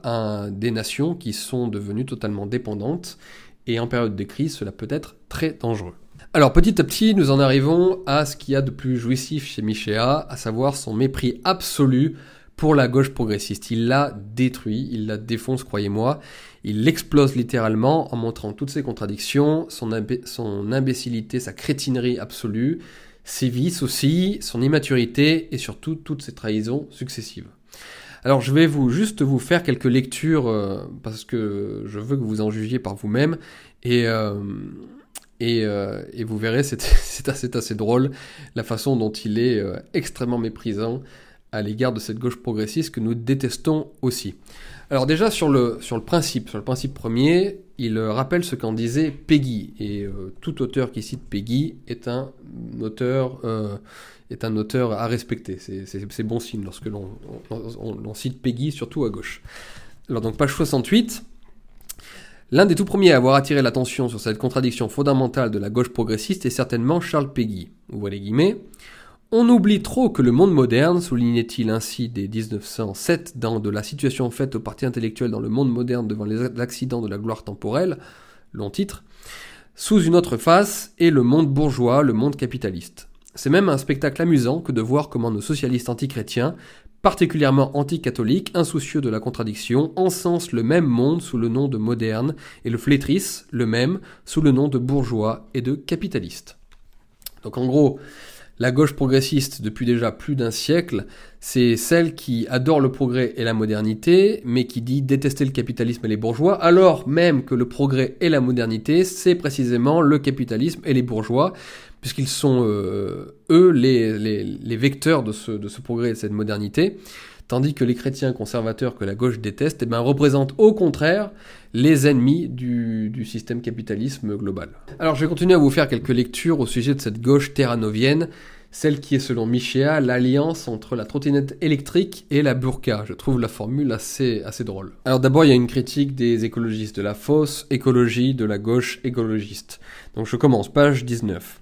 Or, c'est précisément le refus de tirer toutes les conséquences politiques de ce lien structurel entre l'exploitation capitaliste de la nature et celle de la force de travail humaine qui conduit aujourd'hui les fractions les plus radicalisées, au sens religieux et sectaire du terme, des nouvelles classes moyennes des grandes métropoles, cette bourgeoisie verte, écoutez bien, dont la haine de classe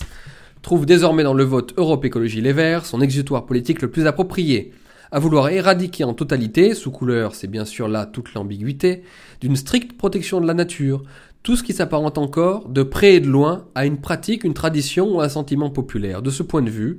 j'avoue être assez impatient de découvrir quels arguments écologiques cette nouvelle bourgeoisie verte ne manquera pas de mettre en avant le jour où l'idée saugrenue lui viendra, et on peut faire confiance sur ce point à un Pierre hum, Urmic, je connais pas, un Grégory Doucet,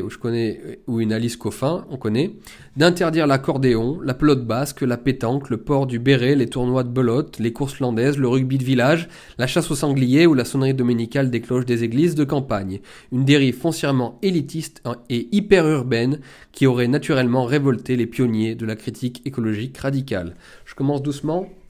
et vous allez voir, ça devient de plus en plus violent.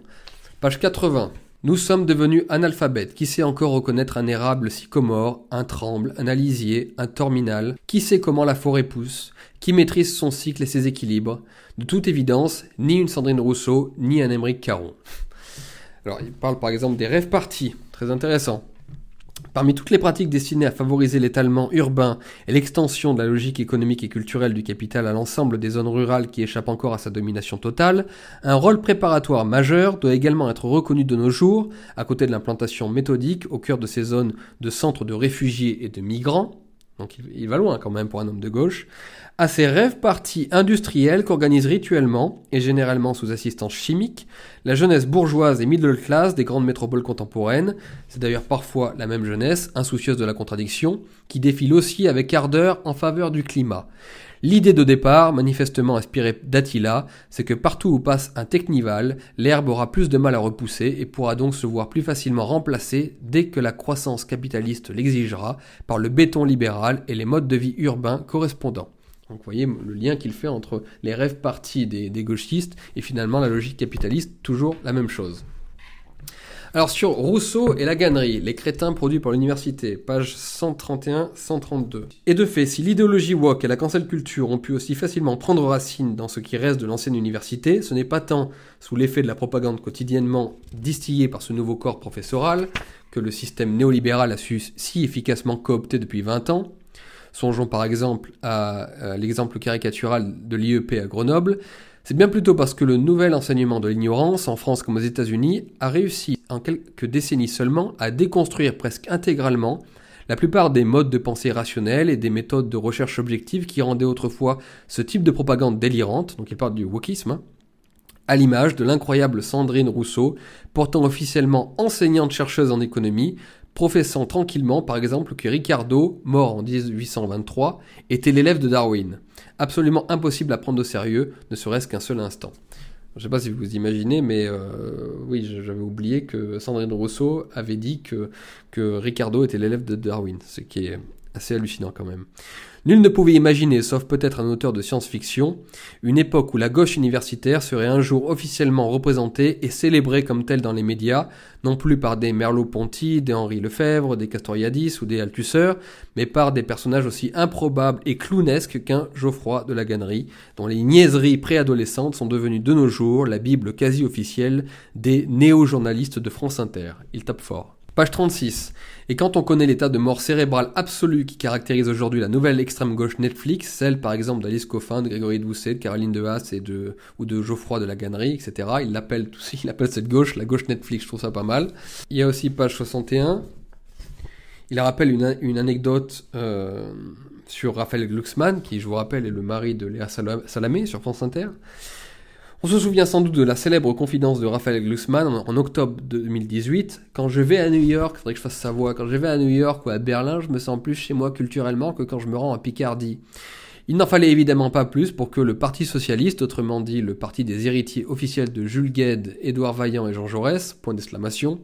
voit aussitôt en lui sa tête de liste idéale pour les élections européennes de 2019. On ne saurait mieux symboliser la source majeure des infortunes de la gauche moderne. Alors il tape aussi sur BHL. Bien entendu, quand on veut tacler la gauche progressiste, on ne peut pas s'éviter BHL. Enfin, on ne peut pas passer à côté de BHL. Or, le fait que la quasi-totalité des mouvements de gauche ait globalement renoncé depuis les textes fondateurs de BHL et de Michel Foucault à toute critique radicale et surtout cohérente de la dynamique d'ensemble du capitalisme pour recentrer l'essentiel de leur énergie militante sur les seules questions dites sociétales, le délire idéologique woke ne constituant que la forme américaine d'un tel recentrage, alors même que ces dernières ne peuvent recevoir de véritables solutions si on commence par bannir, à l'image des néo-féministes de la gauche parisienne, toute remise en question du mode de production capitaliste, lequel, comme le soulignait Marx dans le manifeste du Parti communiste, conduit bien plutôt à saper toutes les bases du vieil ordre, patriarcal, n'incite guère à l'optimisme. Donc là, il rappelle quand même que c'est le capitalisme qui détruit le patriarcat. Donc euh, une un anticapitaliste de gauche euh, qui est contre le patriarcat n'a pas compris grand-chose. Michéa, lui, le, le rappelle. Toujours sur, euh, sur BHL, page 178, en associant Foucault et BHL sous la bannière commune des nouveaux philosophes, je n'entendais évidemment pas poser le moindre signe d'égalité intellectuelle entre eux. Le premier, quoi qu'on pense de ces thèses, reste un authentique penseur, tel que l'ancienne université, celle de la cooptation, se distinguait encore de la consanguinité idéologique et du copinage, demeurait capable d'en former. Le second ne doit au contraire l'essentiel de son envahissante notoriété qu'à sa fortune personnelle et à la complaisance continuelle du système médiatique envers sa pratique à plein temps du dark tourism, puisque c'est ainsi qu'on nomme aux États-Unis ce nouveau et florissant business qu'organisent à présent de nombreux tour opérateurs afin d'offrir à leurs clients les plus fortunés ou les plus narcissiques la possibilité de se voir filmer sous solide protection, bien sûr, dans certains endroits considérés comme parmi les plus dangereux de la planète. Bon, donc il défonce BHL. Euh, tout ça est assez jouissif et c'est assez logique quand on connaît la philosophie populaire de Michel. Sur le patriarcat, il en, il, il en remet une couche, page 184. Orwell avait ainsi parfaitement compris, il faut dire qu'il avait été élevé dans un milieu familial exclusivement féminin, que derrière la lutte affichée contre le patriarcat, lutte devenue de nos jours l'alpha et l'oméga du néo-féminisme libéral et bourgeois, se dissimulait presque toujours en réalité la volonté d'occulter par tous les moyens ces nouvelles formes d'emprise matriarcale, l'empire des mères, selon la célèbre formule de François Vigneroux, qui représente aujourd'hui l'une des conditions essentielles de la reproduction psychologique et culturelle du capitalisme intégralement développé. Le film, le film Matrix aurait-il par exemple rencontré un tel écho dans l'inconscient collectif moderne s'il s'était appelé Patrix? Alors là c'est intéressant, euh, vous avez bien compris l'idée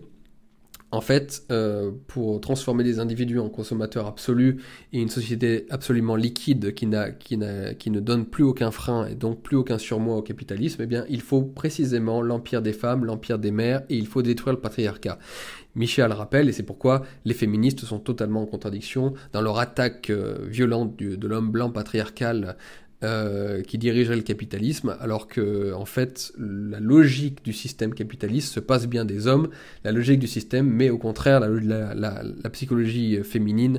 et les femmes dans leur ensemble beaucoup plus en avant parce que le, processus capitaliste libéral en a beaucoup plus besoin. Bon, toujours sur le même ordre d'idées, il parle page 207 du burlesque androcène, le concept, vous savez, de, Sandrine Rousseau, euh, c'est-à-dire euh, l'ère dans, la, dans laquelle les hommes auraient pris le pouvoir. Il parle du burlesque androcène de Sandrine Rousseau. Alors sur, sur Geoffroy de la Gannerie, page 137, Lorsqu'on parcourt le dernier essai de Geoffroy de la Gannerie, Une inspiration au dehors, Flammarion 2023, il est en effet difficile de ne pas en retirer la curieuse impression que l'oppression politique et peut-être même le fascisme, dit Miché en se moquant,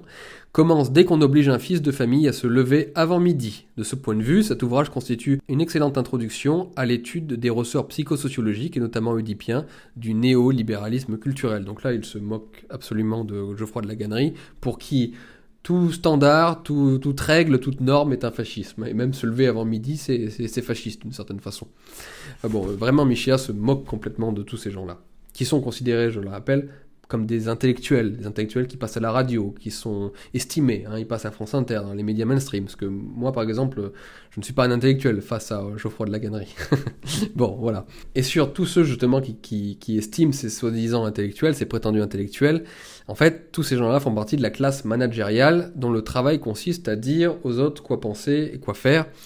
et euh, ce sont les agents dominés de la domination. Je vais vous lire à ce propos, page 200. Il est clair, par exemple, que l'adhésion quasi-pavlovienne des nouvelles classes moyennes métropolitaines aux dogmes fondamentaux du progressisme culturel et sociétal ne peut elle-même être pleinement comprise que si on la met en relation avec deux autres facteurs essentiels. D'une part, avec leur statut sociologique structurellement contradictoire, voire schizophrénique selon la formule d'Orwell, celui en d'autres termes d'agents dominés de la domination, formule d'André Gorz, ou de fractions dominées de la classe dominante, Pierre Bourdieu, pris en permanence entre les donneurs d'ordre de la classe dirigeante au sens strict et l'ensemble des catégories populaires que ces nouvelles classes moyennes ont précisément pour mission quotidienne d'encadrer, de discipliner, voire de rééduquer, songeons par exemple aux évangélistes libéraux de Libération et de France Inter. Donc là, en fait, il explique qu'il y a une, classe intellectuelle, culturelle, qui typiquement, dont l'archétype euh, se trouve à France Culture et France Inter, qui se croit être de gauche, mais qui en fait passe son temps justement à détruire encore une fois les traditions, les classes populaires, pour aider en réalité le capitalisme et, développer le marché, alors même qu'elle se croit être de gauche. Bon. Et cette classe managériale,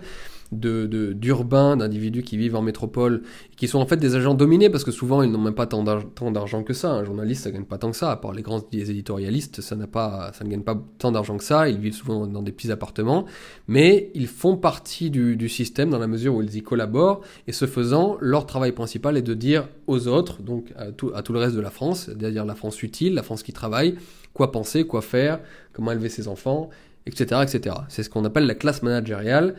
Euh, et la classe culturelle. Michel rappelle une blague qui, met bien en exergue la différence entre une gauche qui collabore au capitalisme et, euh, donc au système global et une gauche qui serait vraiment euh, dissidente vis-à-vis du système. Il rappelle une blague qui, qui, apparemment court pas mal aux États-Unis et que j'ai trouvé assez drôle et que je vais vous lire. Il circule aux États-Unis une anecdote célèbre concernant l'économiste libéral Derd McCloskey, assigné homme à sa naissance, pour reprendre la formule plaisante de sa fiche Wikipédia. On raconte en effet que Donald Max Kloski aurait longtemps hésité en 1995 avant de se jeter à l'eau et d'annoncer au président de l'université où il enseignait, l'un des plus importants bastions académiques du néolibéralisme américain, qu'il allait changer de sexe à l'occasion de ses vacances d'été et qu'on devrait donc l'appeler Derdre à partir de la rentrée. Derdre.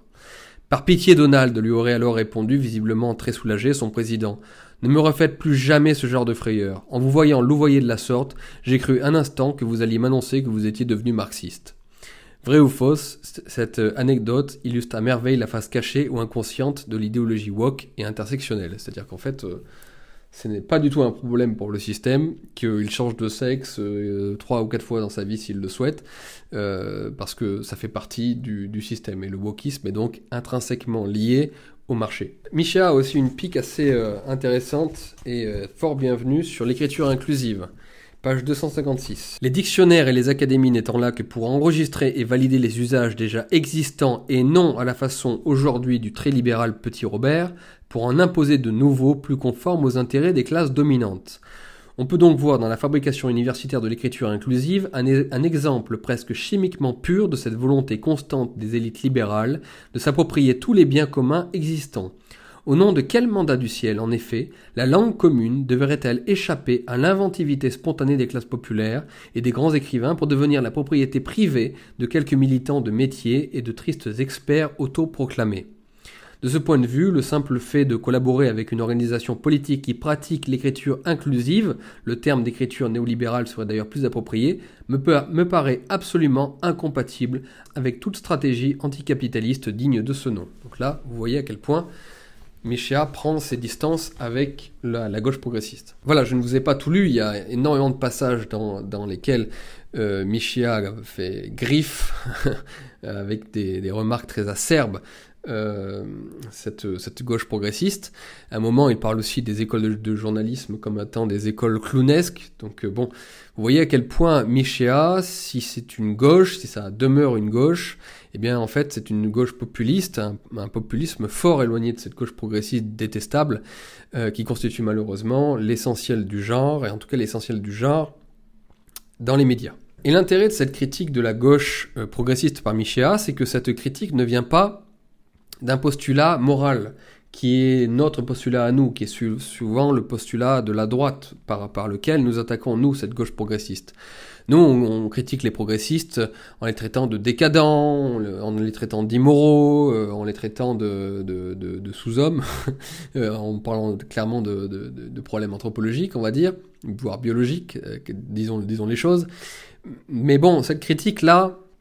a ses limites, et il est bien d'avoir une critique venant de la gauche. Parce que euh, la critique de Michéa de cette gauche progressiste se fait sous l'angle de l'analyse de l'analyse de Marx, et non pas celle du marxisme, attention, il faut le faire une distinction, parce que Michéa rappelle une sortie de Marx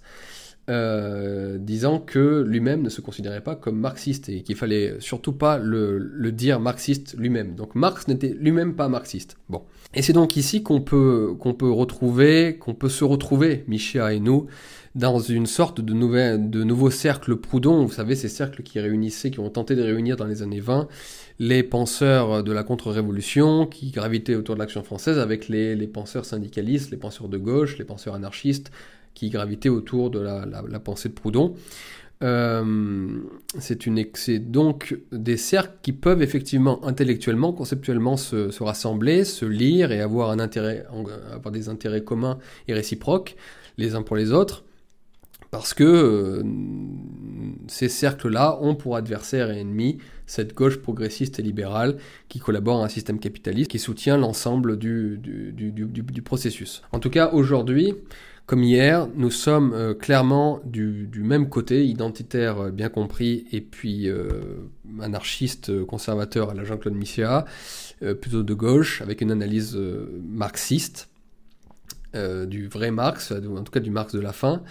euh, nous sommes en raccord, nous sommes d'accord, nous pouvons nous entendre lorsqu'il s'agit de vomir la gauche progressiste absolument détestable, et puis pour défendre la France populaire, celle dont je vais vous parler maintenant. Donc nous en arrivons à l'angle du livre, comme diraient les journalistes, l'angle principal par lequel euh, est jugée la, société libérale capitaliste et tous ses supplétifs euh, progressistes, l'angle de la France périphérique, l'angle de la France euh, rurale, l'angle de la France euh, populaire, la France des campagnes dont je viens et, euh, et celle vers laquelle est allé Jean-Claude Michéa. Et vous savez, si l'honneur consiste à aimer et à défendre ce qui a constitué son enfance, eh bien, c'est vrai que je dois reconnaître être particulièrement touché par cette défense par Jean-Claude Michéa de cette France, de cette petite France, qui est d'ailleurs sans doute la dernière encore en vie, la dernière la dernière existante de façon euh, authentique, cette France de la campagne, cette France qui existe encore dans certaines familles bourgeoises, bien sûr, il faut rendre à César ce qui appartient à César. Je connais des familles bourgeoises qui défendent encore ces, traditions françaises, mais la France authentique demeure encore dans les campagnes. Et euh, je trouve vraiment touchant qu'un homme de gauche comme Michéa euh, passe sa vie et, et emploie son œuvre intellectuelle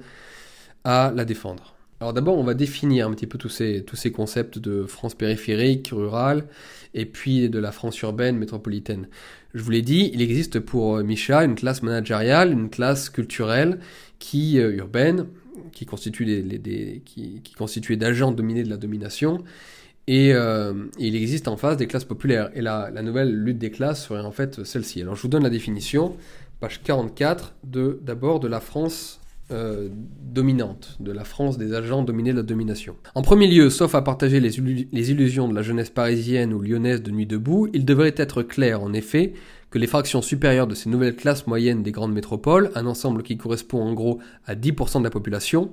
appartiennent déjà toutes, de par leur niveau de revenu ou de leur diplôme, leur style de vie urbain et consumériste et leur aptitude constitutive à voyager et travailler à l'international, y compris dans le cadre extraordinairement ambigu des différentes ONG humanitaires, à la classe dominante, autrement dit, à ce qu'on osait encore appeler jusqu'en mai 68 la bourgeoisie. Et en second lieu, on doit également tenir compte du fait que les fractions inférieures et moyennes de ces nouvelles classes urbaines, même s'il n'y a guère de sens à les inclure dans la classe dominante au sens strict du terme, ne s'en trouvent pas moins encore relativement protégées, du moins la plupart du temps, contre les effets les plus dévastateurs de la mondialisation libérale. Une situation qui ne les, qui ne les prédispose donc guère à formuler de cette mondialisation économique et culturelle une critique qui aille pour reprendre une expression qui vous est chère, au-delà de la dictature des bons sentiments, à la grande différence par conséquent de ces différentes classes populaires ou de ces premiers de corvée que la classe dominante est toujours prête à dispenser de tout télétravail qui se retrouve aujourd'hui majoritairement concentré dans la France périphérique, c'est-à-dire en simplifiant dans la France des petites villes moyennes, des petites et moyennes villes, de la ruralité, ainsi que l'on oublie trop souvent dans la plupart des territoires d'outre-mer, tout en regroupant elle-même près de 70% de la population. Donc cette classe dominante, c'est cette classe des satisfaits, comme l'appelle Marcel Gaucher. C'est la classe des satisfaits en fait. Hein. C'est la classe euh, qui vote Macron. Euh, c'est une grosse partie des boomers à la retraite et, celle des urbains. Et puis qui vote aussi Mélenchon, qui vote les Verts et qui c'est la classe de tous les progressistes en gros. Avec leurs alliés de la banlieue, parce que les banlieues qui vivent du trafic que les gauchistes des centres-villes consomment, hein, et puis des subventions politiques publiques que les gauchistes ponctionnent, eh bien, euh, ces banlieues font partie de cette euh, France élitiste, euh, même si elle semble être populaire, et j'en parlerai un petit peu après. Parce que cette France-là se, se, vit, mange et sur le dos de la France populaire. Et puis,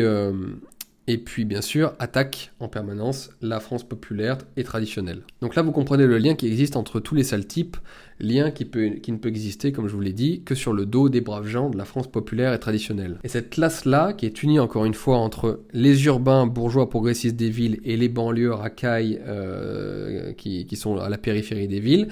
toute cette classe est là pour contrôler l'idéologie dominante et culturelle. On les retrouve donc chez les journalistes, chez les juges, chez les artistes, les rappeurs, etc. Et dans tout ce qu'aux États-Unis, euh, dans le monde de la dissidence américaine, on appelle la cathédrale.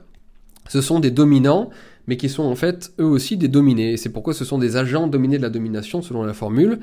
Ce sont vraiment en fait les gardes-chiourmes du système capitaliste, même quand ils croient, c'est ça le pire, le critiquer en faisant de l'écologie par exemple, car euh, en fait euh, cette France-là déteste la France enracinée traditionnelle, donc la véritable France écologiste. Alors quant à la France périphérique, en face, je vous en donne la définition de, Michéa, page 55. Alors il explique, la vie qu'il a aujourd'hui dans les Landes.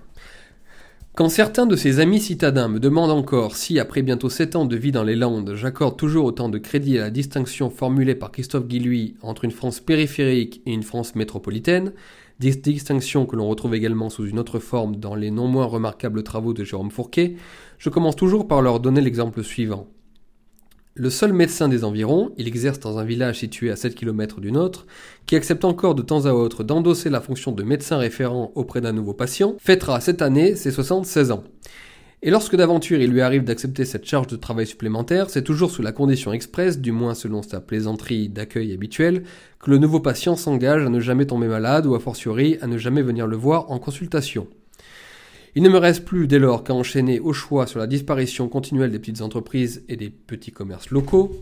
les artisans locaux sont du reste si débordés qu'on doit même parfois attendre un ou deux ans, je parle ici en connaissance de cause, pour de simples travaux de double vitrage ou d'isolation de toiture, sur l'absence à peu près totale de transport en commun, sur le caractère de plus en plus courtelinesque, ou si l'on préfère kafkaïen, des normes imposées depuis Paris ou Bruxelles par une bureaucratie tatillonne que sa formation intellectuelle rend par définition étrangère à tout sens des réalités non métropolitaines. Notre petit village de 400 habitants a dû ainsi s'acquitter récemment d'une amende au prétexte que le mode d'emploi de l'extinction du foyer rural, pourtant parfaitement lisible par tous, se trouvait affiché sur le côté gauche de ce dernier et non sur son côté droit, comme on ne sait quel brillant cerveau lointain a eu un jour l'idée baroque d'en décider ainsi afin, j'imagine, de légitimer sa présence dans un bureau.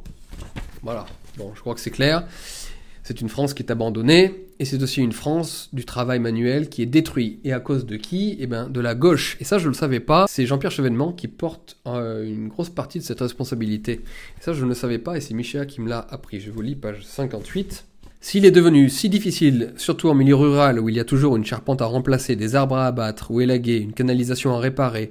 de trouver des artisans à la fois compétents et capables d'intervenir dans des délais raisonnables, c'est aussi parce que les idéologues du capitalisme cognitif ont fini par imposer l'idée, à partir des années 1980, que le travail manuel, outre le fait qu'il serait méprisable et déshonorant par nature,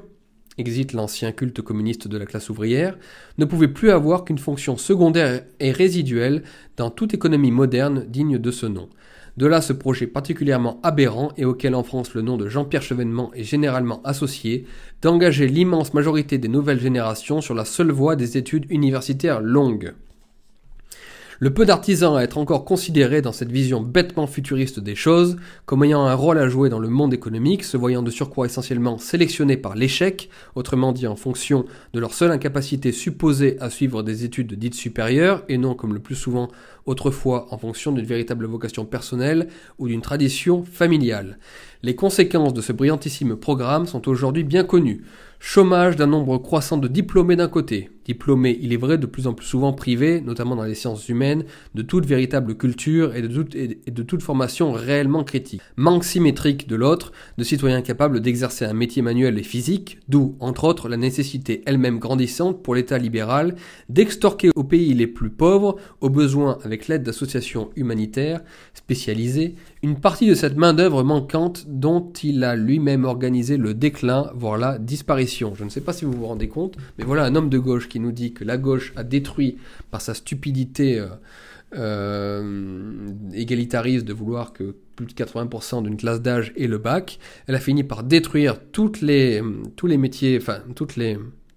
filières de métiers manuels. Et vu qu'aujourd'hui nous en manquons, nous avons besoin de faire venir de l'immigration pour pour, euh, pour remplacer des individus qui végètent dans des, métiers inutiles comme euh, la sociologie ou que sais-je encore. Et tout ça, c'est la gauche qui l'a, fait. Et on a un homme de gauche qui nous le rappelle, je trouve ça vraiment très sain. Et, euh, ça fait du bien d'entendre ça, une vraie critique de gauche, de, de toute cette gauche, je ne dirais pas d'insulte, mais de toute cette gauche, toute cette saloperie gauchiste que l'on a vécue depuis, depuis 30 ans, 40 ans, 50 ans. Et Michel va plus loin puisqu'il ose critiquer la France des banlieues qui n'est pas du tout discriminée, pas du tout rejetée, pas du tout oubliée, mais qui au contraire bien caressée dans le sens du poil et bien chouchoutée par la gauche officielle, par la gauche progressiste. Et, euh, il va très loin. Et je vais vous lire un passage à ce sujet. L'un des innombrables mérites des travaux de Christophe Guilluy est certainement d'avoir mis en évidence les différents biais statistiques et idéologiques qui permettent à la sociologie mandarinale officielle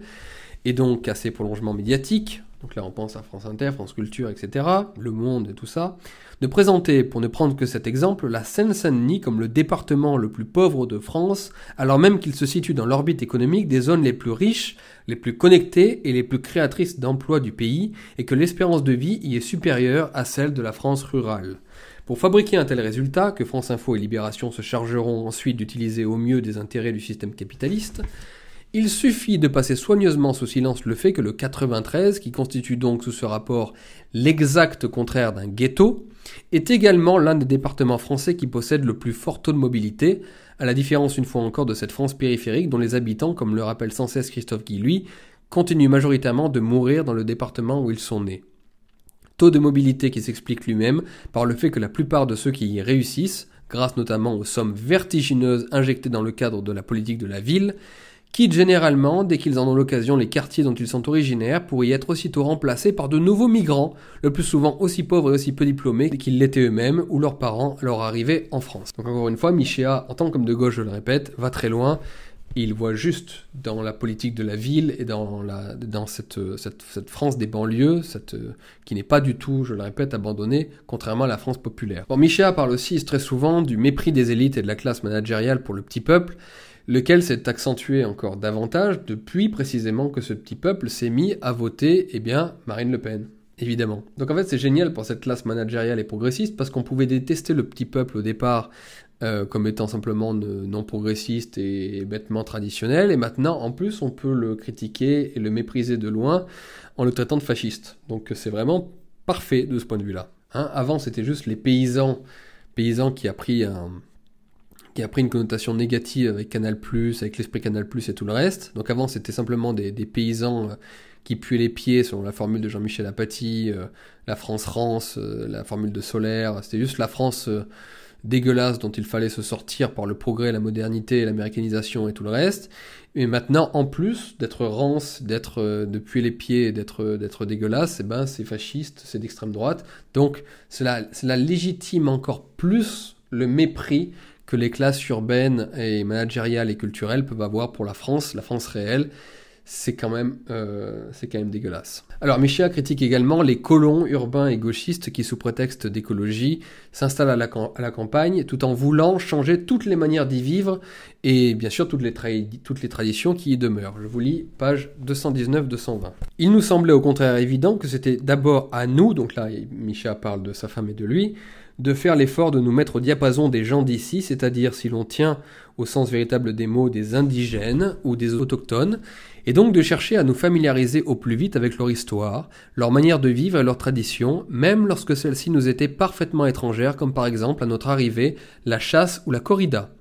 Et non, cela va de soi, d'entreprendre de les évangéliser ou de, les convertir de force à nos propres coutumes métropolitaines. J'imagine d'ailleurs que c'est en grande partie cet état d'esprit qui nous a permis de passer sans trop de difficultés les différents tests d'intégration successifs qui impliquent par définition le fait de s'installer dans une nouvelle communauté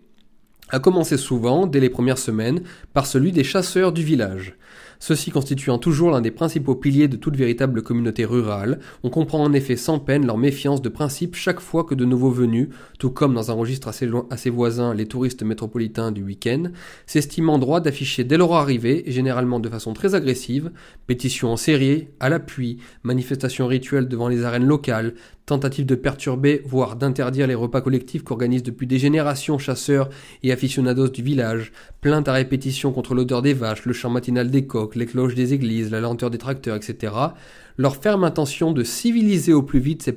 ces peuplades barbares et arriérés, chez lesquels ils ont pourtant paradoxalement choisi de s'inviter. Et là, je vous ajouterai un, petit, euh, une petite chose dont, ne parle pas euh, Jean-Claude Michel dans son livre, mais ça me fait penser aussi aux fameux zadistes, aux fameux euh, pulapistes gauchistes qui vont à la campagne. J'ai un, camarade qui, m'a, qui, m'a, qui vient du Cantal, qui habite dans le Cantal, qui m'a dit que lorsqu'ils s'installent, par exemple, euh, pour leur festival ou des travaux saisonniers, lorsqu'ils s'installent dans ces campagnes reculées, ils passent leur temps à tout saloper et à attaquer les traditions locales, évidemment. Au prétexte, encore une fois, d'écologie et de, ruralité et contre, contre Babylone, contre Babylone la ville, alors qu'en fait, et ces gens-là amènent avec eux toutes leurs habitudes qui sont tirées précisément de Babylone. Et euh, cet été, il s'est passé une chose dans un, dans un village du Cantal, je ne me rappelle plus lequel, mais euh, une femme euh,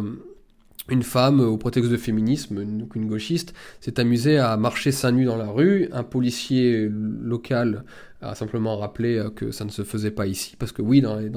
en, pleine ruralité, ça ne se fait pas, c'est logique. Et bien, il y a eu une grosse manifestation, tous les gauchistes du coin sont, sont, sont venus, euh, ont défilé dans la, dans, la, dans la rue, dans les rues de, de ce petit village du Cantal à moitié nu, euh, tout ça par, par, fait, par solidarité pour les femmes ou je sais pas quoi. Donc, encore une fois, les pires zadistes euh, détruisent les traditions locales. Donc la gauche est, je le répète, euh, très, euh, euh, dégueulasse à, ce niveau-là. À tous les niveaux d'ailleurs. Bref, je veux finir ce passage sur la, France périphérique en vous lisant un moment déchirant du livre sur cette France-là, cette France paysanne, cette France rurale qui est en train de mourir, notamment à cause du changement climatique que, cette France, elle, ne peut pas nier, euh, après avoir regardé deux, trois conneries dissidentes sur Internet, hein, en étant bien tranquille en ville euh, et sur, euh, et sur les réseaux sociaux, parce que elle, ce changement climatique, elle le vit au jour le jour, et je vous lis donc ce passage absolument déchirant en entier. Page 208. Entre le gel, la tempête, les inondations et les orages de grêle, c'est déjà la troisième année de suite que la majeure partie des cultures traditionnelles de notre petit village, vignes, blé, colza, tournesol, etc., se voient presque entièrement détruites, et je ne parle même pas des potagers et des vergers que presque tout le monde ici possède et cultive, au point que plusieurs de mes voisins, dont il est facile d'imaginer la détresse morale et le sentiment d'abandon grandissant, surtout quand on sait que les compagnies d'assurance ne prennent généralement en charge et encore très longtemps après qu'une partie de plus en plus réduite des dégâts occasionnés, en sont désormais à se demander si les progrès constants du dérèglement climatique, progrès qui ne sont encore une fois que la résultante logique de cette croissance aveugle que nous sommes régulièrement sommés d'aller chercher avec les dents, ne vont pas tout simplement finir, à la longue, par rendre définitivement impossible l'exercice même du métier de paysan ou de viticulteur, voire la vie rurale elle-même. Il est vrai qu'à côté d'un tel désespoir, il faut avoir vu à la mairie du village des familles entières d'agriculteurs en larmes après de telles catastrophes, c'est aussi la colère et le degré de conscience politique qui progressent du même pas, et peut-être même à un rythme plus élevé encore. Quand le gel ou la grêle me confiait ainsi l'un de mes voisins, détruisent tous les 7 ou 8 ans les trois quarts de ta récolte, tu peux encore te dire que, bon, c'est la nature, et que ça a toujours été comme ça. Mais, ajoutait-il aussitôt, quand ces catastrophes en viennent désormais à se répéter chaque année et de façon toujours plus violente, les nouveaux grêlons, par exemple, atteignent de plus en plus souvent, je peux là encore en témoigner, la taille de balles de golf ou même de boules de pétanque, je peux en témoigner moi-même en Ardèche, je l'ai vu. Ça doit bien forcément avoir aussi quelque chose à voir, je reprends ces mots, avec ce monde de fous qu'il nous fabrique à Bruxelles depuis 30 ans. On repense évidemment à la formule d'Engels, c'est étonnant que tout ce monde fou ne se soit pas encore disloqué. Comme on le voit, écoutez bien,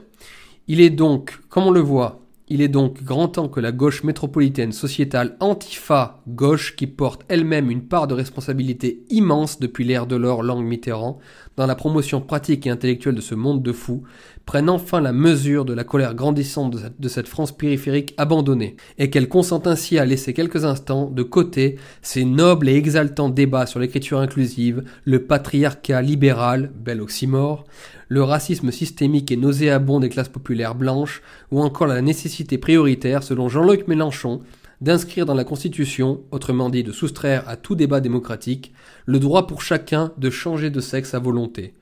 sous peine de se voir très vite rejeté à son tour dans les poubelles de l'histoire. Voilà, un récit, je trouve, déchirant sur la, France rurale, qui peut-être ne pourra plus exister bientôt à cause du croissantisme, et du coup, euh, né et j'espère en vous, une haine vraiment, euh, vraiment affirmée de cette gauche progressiste qui a abandonné cette France-là. Voilà ce qui ressort d'une manière générale de toute lecture de Jean-Claude Michéa, et ce sont des sentiments, je crois, qui sont sains. Et euh, je trouve qu'il se trouve que qu'il y a d'autres personnes qui partagent ces sentiments, et parmi ces, parmi ces personnes, la plus connue,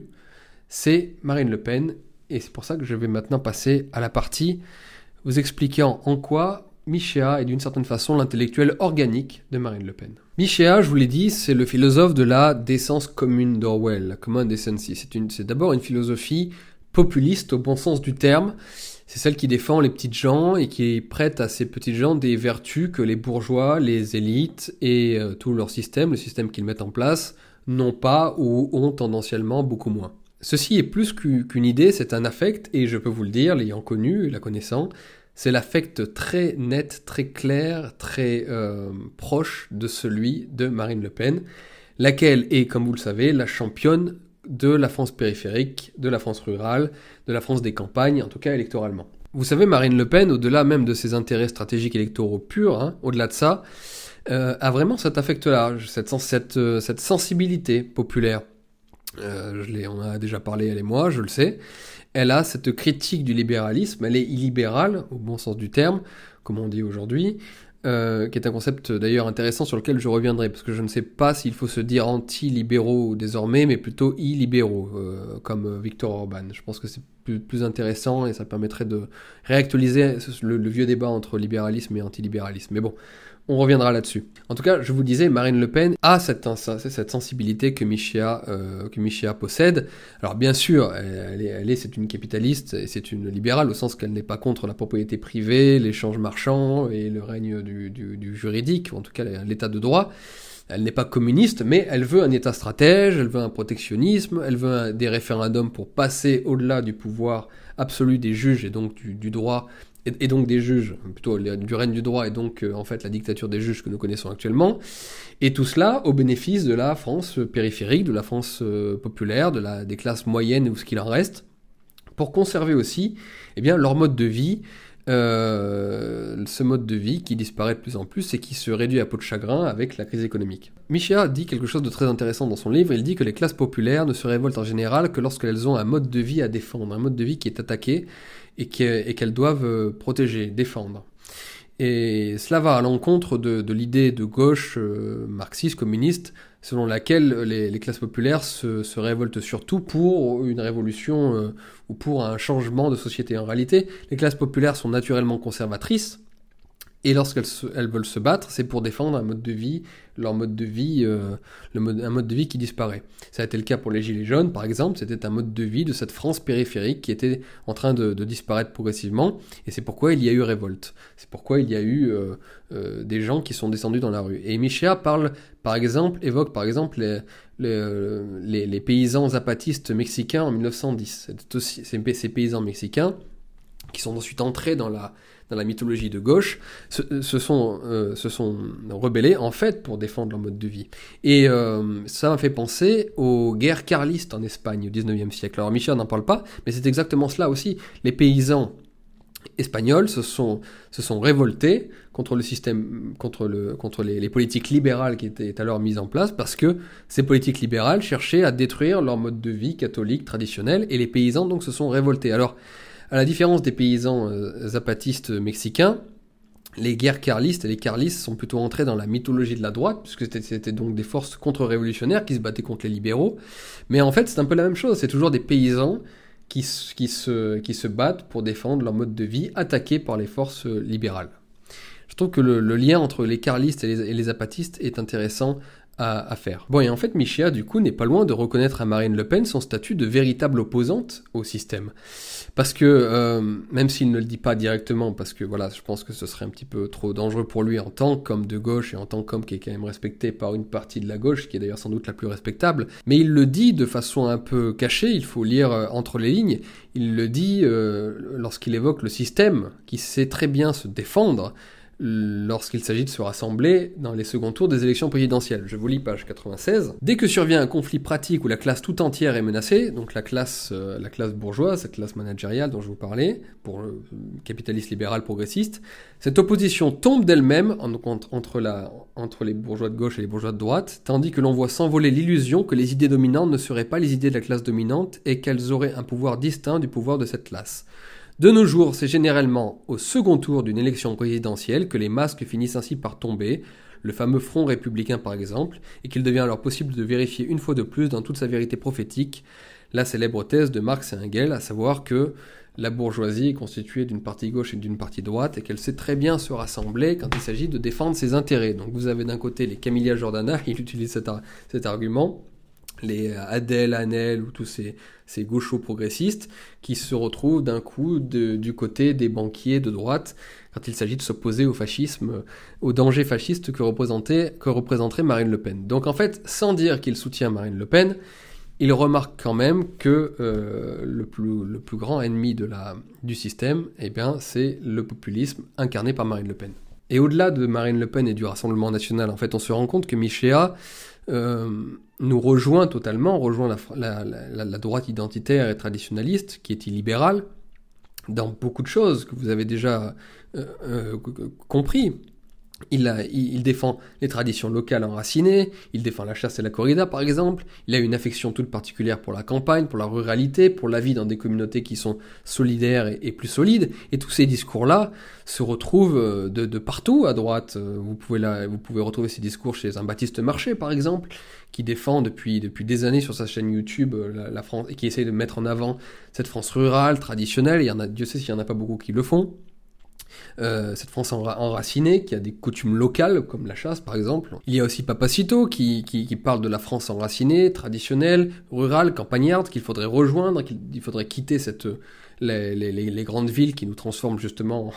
en, hommes un peu, un, peu, un peu spéciaux, on va dire, et, euh, et, retrouver la campagne pour retrouver le sens de la vie réelle, donc euh, retrouver l'enracinement. Donc vous voyez, euh, le discours de Michéa rejoint totalement le discours d'un certain nombre d'influenceurs, d'intellectuels de droite, euh, de youtubeurs, appelez ça comme vous voulez, euh, dans le sens où il y a une, prise de conscience que la vie urbaine, métropolitaine et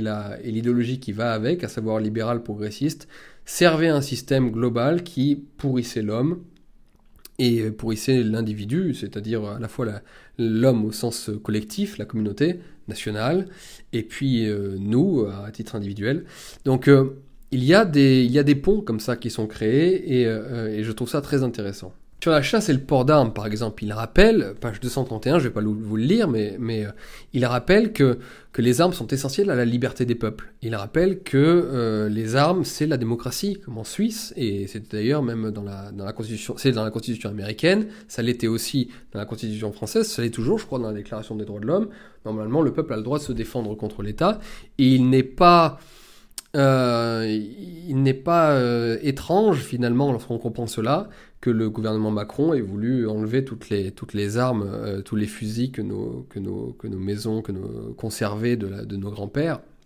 il n'y a pas très longtemps encore, il y a un lien, euh, tout ça est très significatif, et ce discours-là sur, sur le droit du port d'armes, qui est, un, qui est un, garant de la démocratie et de la liberté, c'est un discours qu'on peut retrouver chez Papacito, chez Baptiste Marché, et chez bien d'autres hein, euh, penseurs, euh, influenceurs, ou tout ce que vous voulez, de la droite, la droite identitaire, ou la droite traditionnaliste, appelez ça encore une fois comme vous voulez. Hum, défense de la chasse en tant que tradition, j'en ai parlé. Euh, il dit un truc très drôle au moment, il, il, dit que la trottinette électrique fait trois fois plus de morts que les accidents de chasse. Donc oui, il défend ces traditions-là. Il y a aussi dans son livre une défense du catholicisme, en rappelant notamment très très justement que euh, le catholicisme c'était le ferment du lien social, de la solidarité dans les petites communautés paysannes, dans les communautés villageoises, et que la gauche du coup en s'attaquant bille en tête et comme une folle et de façon radicale au catholicisme, eh bien n'a fait qu'en fait n'a fait que détruire ce lien social et ce lien solidaire, qui a ensuite eh désaffilié les hommes au plus grand bénéfice du marché. Donc il y a même dans le livre de Michel, il va loin, une défense du catholicisme et une, critique de la gauche, une, mise en accusation de la gauche qui a attaqué pour lui stupidement le catholicisme sans voir, je le répète, que le catholicisme c'était le lien entre les gens qui faisait en sorte que, eh il y avait des communautés qui vivaient peut-être même, un vrai communiste, au moins un, un communisme réel, c'est-à-dire un communisme qui ne peut exister que au sein de petites communautés. Il y a aussi chez Michia une critique qui est très proche de nous, à savoir une critique des Lumières et de l'idéologie du progrès, comme vous avez vu. Euh, à la manière d'un Charles Taylor, c'est-à-dire en partant de postulats de gauche, mais en finissant inévitablement par reprendre des arguments contre-révolutionnaires. Il dit clairement, comme les penseurs contre-révolutionnaires, comme les penseurs de droite, voilà, comme, comme je le dis par exemple dans Philosophie de droite, il dit que il y a en Occident une tradition de l'anti-tradition, que la modernité euh, passe son temps à faire la table rase, que euh, cette, cette, modernité est munie d'un affect anti-généalogique, pour parler comme Peter Sloterdijk, et que cette tradition remonterait à Descartes. Et par exemple, il dit quelque chose de, vraiment passionnant sur le lien qui existerait entre le doute méthodique de Descartes et la philosophie de la, déconstruction, à savoir le wokisme. Je vous lis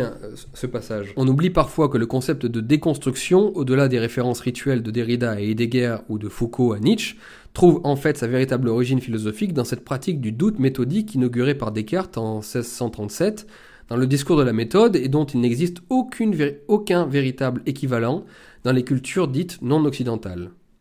Je m'appliquerai sérieusement et avec liberté à détruire généralement toutes mes anciennes opinions. C'est ça le doute méthodique.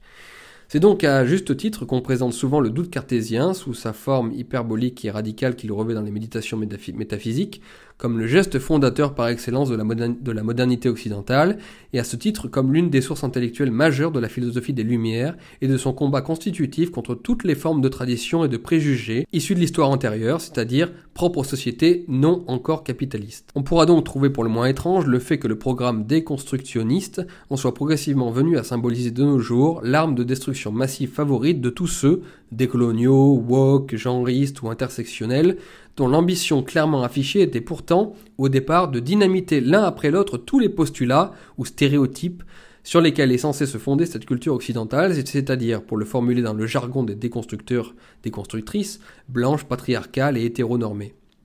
culture dont ils apparaissent dès lors eux-mêmes comme les héritiers les plus cohérents et les plus radicaux. En paraphrasant Chesterton, on pourrait même aller jusqu'à dire que le wokisme est une philosophie des lumières ou du soupçon devenue folle. Et ça, je vais vous dire, c'est passionnant, et si vous voulez comprendre tous les liens qui peuvent exister entre les lumières et, le wokisme, entre ce lien qui semble-t-il n'est pas évident, eh bien je vous invite à lire euh, Philosophie de droite puisque j'en parle. J'explique cette filiation, en fait elle est logique, mais, euh, mais, mais, mais, la plupart des, des, aujourd'hui des gens défendent les Lumières contre le wokisme en pensant que le wokisme trahit les Lumières, alors que non, il y a filiation. C'est la thèse que je défends dans Philosophie de droite. Tout est expliqué dans, dans ce livre si, si ça vous intéresse. Et c'est d'ailleurs pour ça que ceux qui veulent attaquer le wokisme avec les postulats, les principes et les grandes idées des Lumières se trompent totalement parce qu'ils ne font que le lit du wokisme se faisant. Je ferme la parenthèse. Et Michéa donc défend face à tout ça, face à cette philosophie des Lumières, de l'anti-tradition permanente, eh bien, défend les traditions, page 254. Donc on lui demande, vous défendez les coutumes et les traditions au risque de vous faire traiter de réactionnaire par la gauche, vous semblez penser au contraire que c'est ce parti pris qui pourrait sauver la gauche, expliquez-nous. On ne peut effectivement pas comprendre le rejet hystérique que suscite habituellement dans la gauche et l'extrême gauche libérale moderne les concepts de coutume et de tradition, quasi assimilés à du fascisme, sauf bien sûr lorsqu'il s'agit des traditions propres aux communautés issues de l'immigration. Vous vous rendez compte, là il dit que la, gauche est hystérique contre les traditions françaises, les traditions populaires, sauf quand il s'agit des traditions venant de l'immigration. Il le dit, il le précise. Je trouve ça remarquable pour un homme de gauche. Si on n'en revient pas d'abord à l'axiome fondateur du libéralisme, qu'il soit économique ou culturel, autrement dit à cette idée que l'homme est un être indépendant par nature et que la société ne peut donc représenter pour lui qu'un simple moyen rationnel de satisfaire ses désirs et ses intérêts privés. Donc là, en fait, c'est très intéressant parce que Jean-Claude Michéa se révèle être un communautarien, c'est-à-dire dans la ligne droite des penseurs contre-révolutionnaires qui attaquaient à l'époque Rousseau et l'individu qui était euh, autonome à, l'origine, avant d'entrer dans une communauté, l'individu à l'origine de la communauté et non la communauté à l'origine de l'individu, c'est la grande, la grande guerre intellectuelle du, XVIIIe siècle et, de la Révolution française. Et eh bien là, Michéa se met dans la roue des auteurs contre-révolutionnaires. Et puis il y a dans ce livre, par exemple, une critique de la euh, critique gauchiste de la décivilisation. Au prétexte que vous savez que c'est un mot de Renaud Camus, toute la gauche progressiste est tombée sur Macron lorsqu'il l'a utilisé dans un discours ou à la télévision, je ne me rappelle plus. Euh, mais comme il l'est dit dans, l'épigraphe, Michéa pense en effet que sous les coups de la civilisation capitaliste libérale, eh bien, la civilité, l'humanité, tout ce qui est noble et bon et beau sur Terre, euh, dans l'homme, se délite, se dégrade, et finit, euh, et finit et finit horriblement. Donc Michéa fait une défense du concept de la décivilisation et, défonce totalement euh,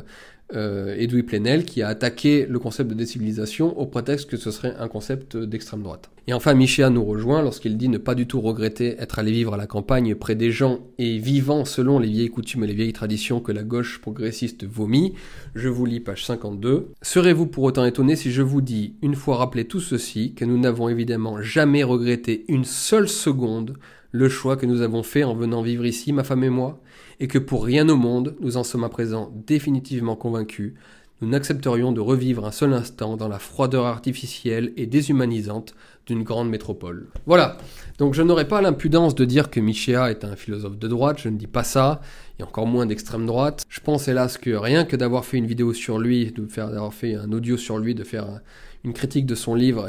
une présentation de son livre va lui jouer des tours et on va le lui reprocher. J'espère que je ne lui ferai pas trop de mal ce faisant, mais bon, c'est comme ça.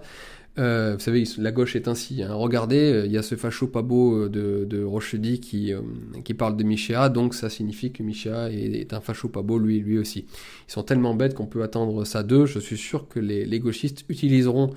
mon travail sur Michéa contre lui. Bon, je ne lui souhaite évidemment pas. Mais sans dire donc que Michéa est devenu un penseur de droite,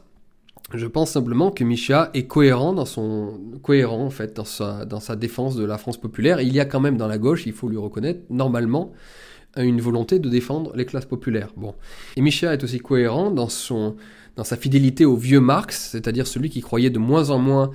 euh, apparemment au progrès inéluctable de l'histoire qu'induirait nécessairement la, dialectique euh, historique de la lutte des classes, et celui qui s'était rapproché apparemment des populistes anarchistes russes, et qui osait dire, comme je vous comme je vous l'ai rappelé au début, qu'il ne fallait pas craindre du tout l'archaïsme, au contraire même. Donc Micha est quelqu'un simplement de cohérent, quelqu'un d'honnête, quelqu'un de, sincère, quelqu'un qui en plus vit selon ses, idées. Et, euh, et, il est logique dans sa défense du peuple, du petit peuple, Et euh, je rappelle tout simplement que la gauche n'a pas le monopole de la défense du peuple. Donc effectivement, gauche populaire et droite populaire peuvent se retrouver, au moins sur certains points, lorsqu'il s'agit de, défendre cette, cette, France populaire. Et c'est heureux, c'est très bien ainsi, c'est tout. Donc je, je le répète, Michéa n'est pas un auteur de droite, bien entendu, mais euh, c'est un auteur populaire. Et aujourd'hui, effectivement, Marine Le Pen et beaucoup d'intellectuels, d'influenceurs, de, gens dont je fais partie, cherchent à défendre également cette France populaire. Et c'est pour ça qu'on peut se, rejoindre pour un combat commun. Bon, je finirai cette petite, euh, cette petite euh, causerie, on va l'appeler comme ça, par les critiques que je peux émettre. Alors je finirai rapidement parce que je crois que je vous ai gardé un petit peu trop longtemps là déjà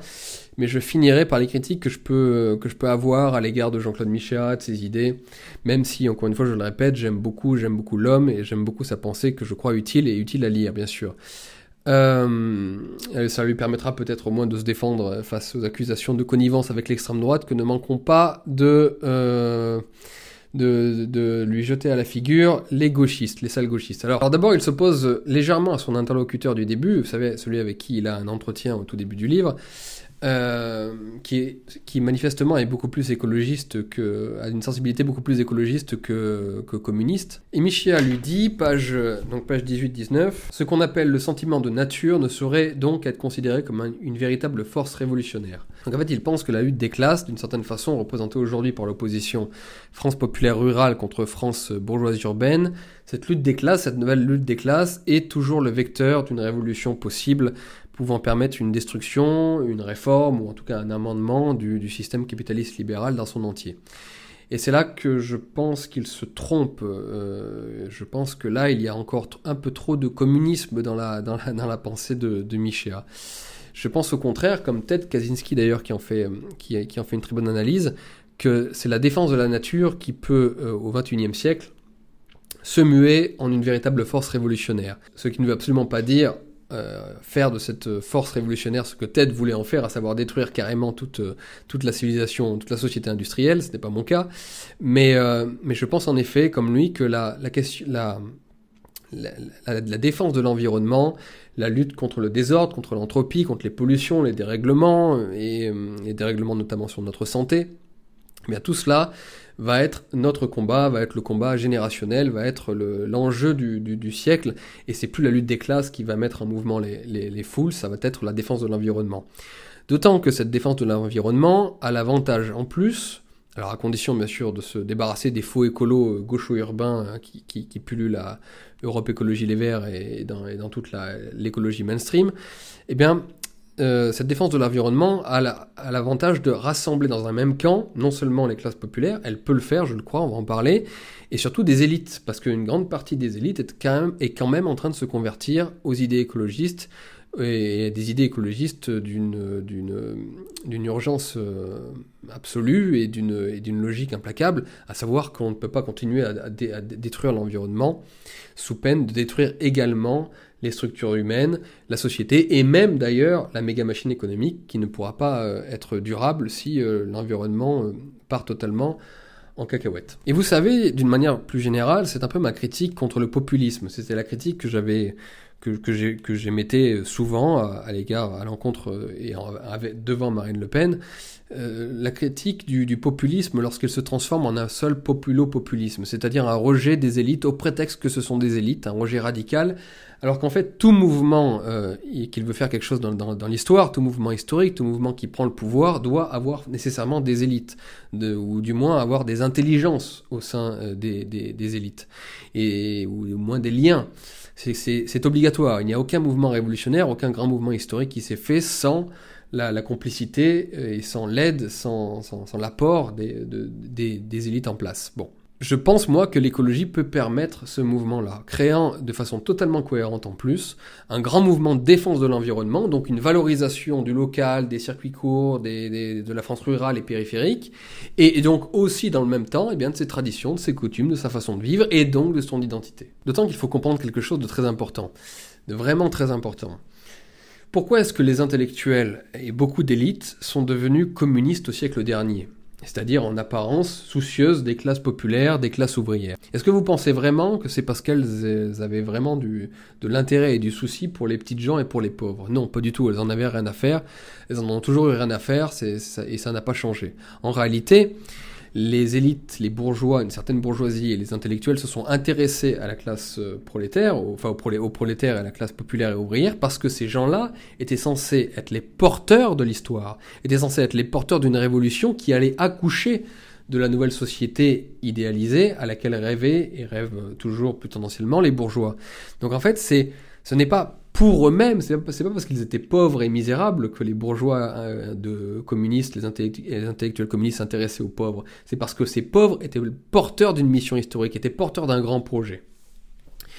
Et euh, d'ailleurs, voilà pourquoi, si vous regardez ce qui s'est passé dans, les années 70, après mai 68, voilà pourquoi ces élites de gauche, marxistes, maoïstes, trotskistes, ont abandonné la France euh, traditionnelle et populaire, cette France des prolétaires, et s'est même mise à l'attaquer, parce qu'une fois qu'elle a cru comprendre que cette euh, France populaire n'allait pas faire la révolution communiste, et donc ne portait plus ce grand projet euh, auquel euh,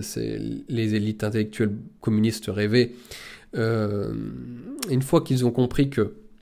une fois que ces élites ont compris que la, France populaire ne portait plus de grands projets historiques, eh ben, elles ont abandonné très, clairement, très rapidement et avec, avec un énorme mépris les classes populaires. Et si vous voulez, euh,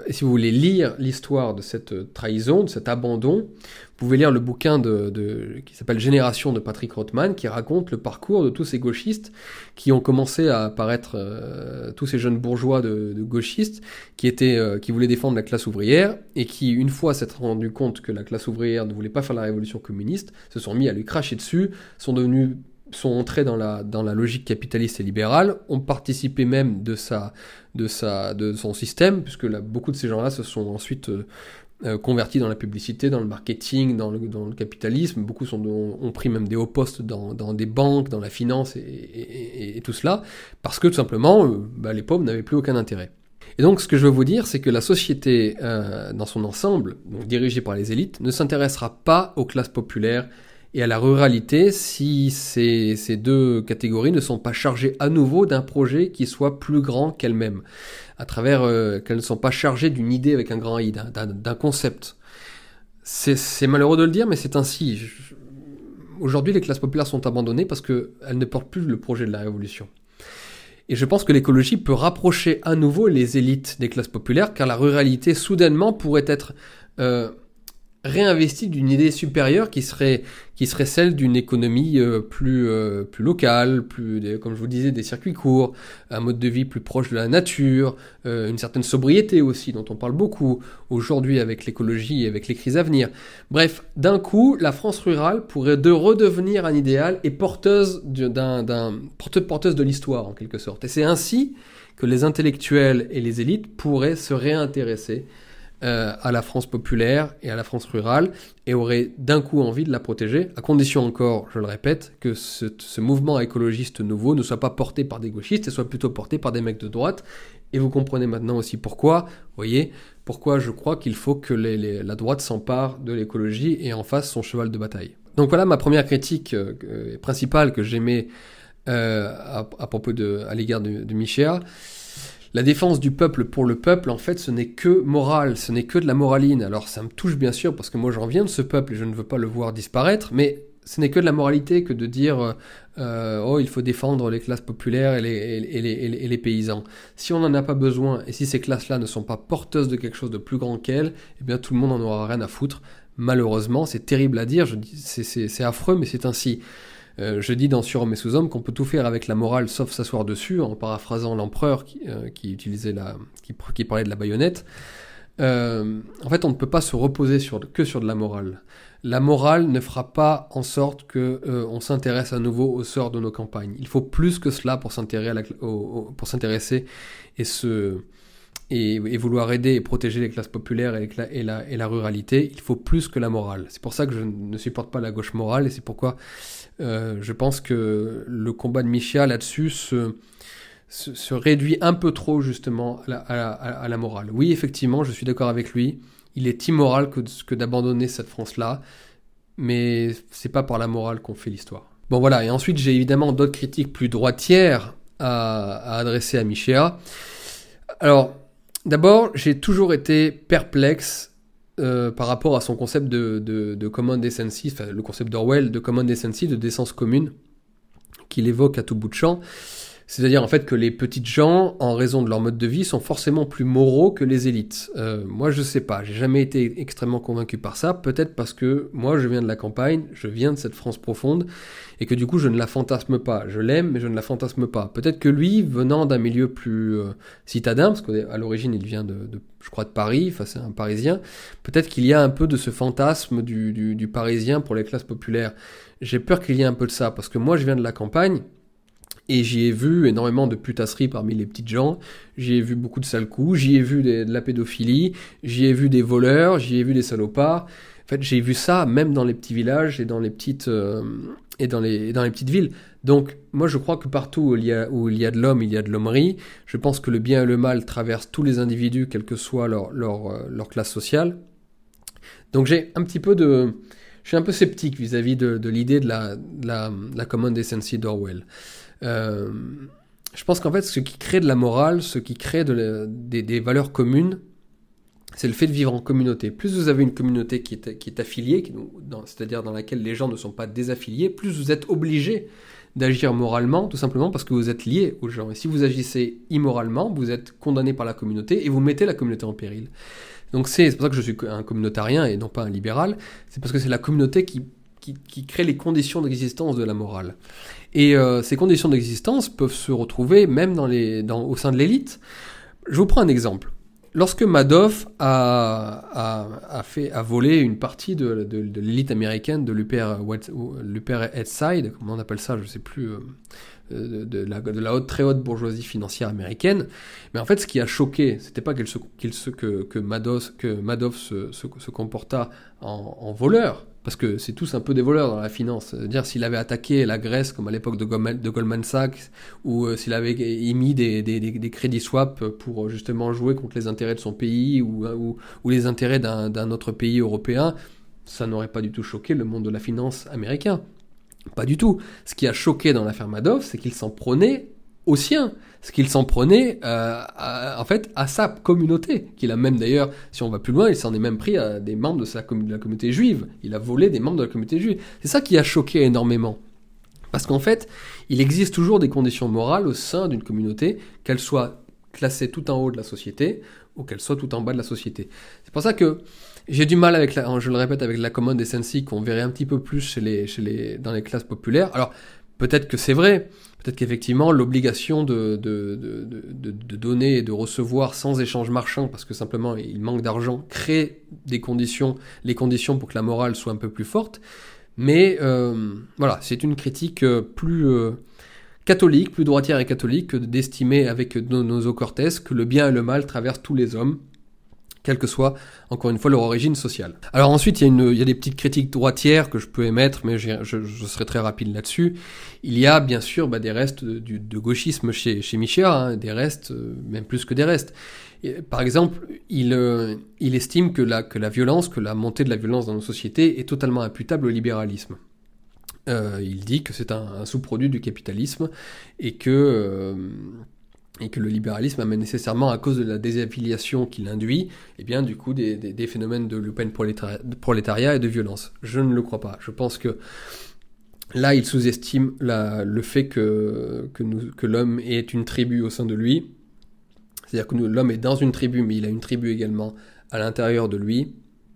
Et, je, et en contre-exemple, je vous citerai, par, je vous citerai le Japon. Le Japon vit sous un système libéral capitaliste qui crée beaucoup de malheur, beaucoup de violence d'ailleurs à bien des égards, mais pas de la violence physique. Euh, il y a peu de violence au Japon. Nous, nous avons beaucoup de violence parce que nous avons des immigrés qui, qui font avancer leurs intérêts communautaires et qui sont euh, à bien des égards moins domestiqués par une société, euh, par, par, la société moderne. Bon, domestiqués au, mauvais sens du terme. Hein. Euh, et ça, évidemment, Michel n'en parle pas. Michel néglige totalement de ça. Donc je suis en désaccord avec lui lorsqu'il attribue la, violence qui grimpe dans notre société au seul mécanisme du capitalisme. C'est ce que fait la gauche d'une manière générale. Et évidemment, c'est un angle mort là qu'il refuse de qu'il refuse de, d'affronter, à savoir celui de l'immigration, celui de, de, de, de, plein de problèmes que je ne peux pas trop évoquer, sur, sinon, sinon on se fait censurer. Mais euh, voilà, c'est une grande critique. Il faut qu'il aille au bout là-dessus, euh, il faut qu'il regarde certaines cartes, euh, il faut qu'il s'intéresse au problème de la domestication, il faut qu'il s'intéresse au problème du communautarisme. Il va s'apercevoir que la violence monte aussi et surtout parce qu'il y a de l'immigration et non pas juste à cause du, du système capitaliste. D'ailleurs, il y a un livre qui s'appelle La part d'ange en nous de Steven Pinker qui montre que la violence n'a cessé de baisser avec, nos sociétés libérales, démocratiques et l'échange marchand, le doux commerce qui permet justement de réduire la violence. Donc là, c'est une critique que, j'aimais à l'égard de, euh, de Micha. Il est un petit peu trop de gauche sur la question. Ensuite, une autre petite critique, toujours un peu dans la même veine, est celle de sa, du fait qu'il ne, qu'il ne voit pas du coup l'aspect génétique des choses, l'essence des choses. Il a par exemple dans son livre tout un, toute une, tout un développement sur, euh, sur, sur, sur un film qui s'appelle De rage et de danse. Un film qui, ou un documentaire, je ne sais plus, qui, euh, qui a pris des, des, jeunes de banlieue et qui les a soumis à des standards extrêmement exigeants, ceux de la danse classique. Et il s'est, rendu compte qu'en fait, enfin on se rend compte dans ce reportage que le fait de soumettre les jeunes de banlieue à des, à des, à des critères, des standards très exigeants ceux, encore une fois, de la danse classique, qui sont des, des, critères extrêmement nobles, extrêmement durs, extrêmement forts, eh bien, ça, ça, ça a aidé ces, ces jeunes de banlieue. Et qu'au contraire, à vouloir leur, fournir une, une, une, éducation gauchiste, euh, un peu libérale, un peu libérale au sens euh, relâché, eh bien, euh, on, on, ne les aide pas du tout. Et donc, en gros, il, il, il dit, bon, bah, si on remettait une école républicaine à l'ancienne,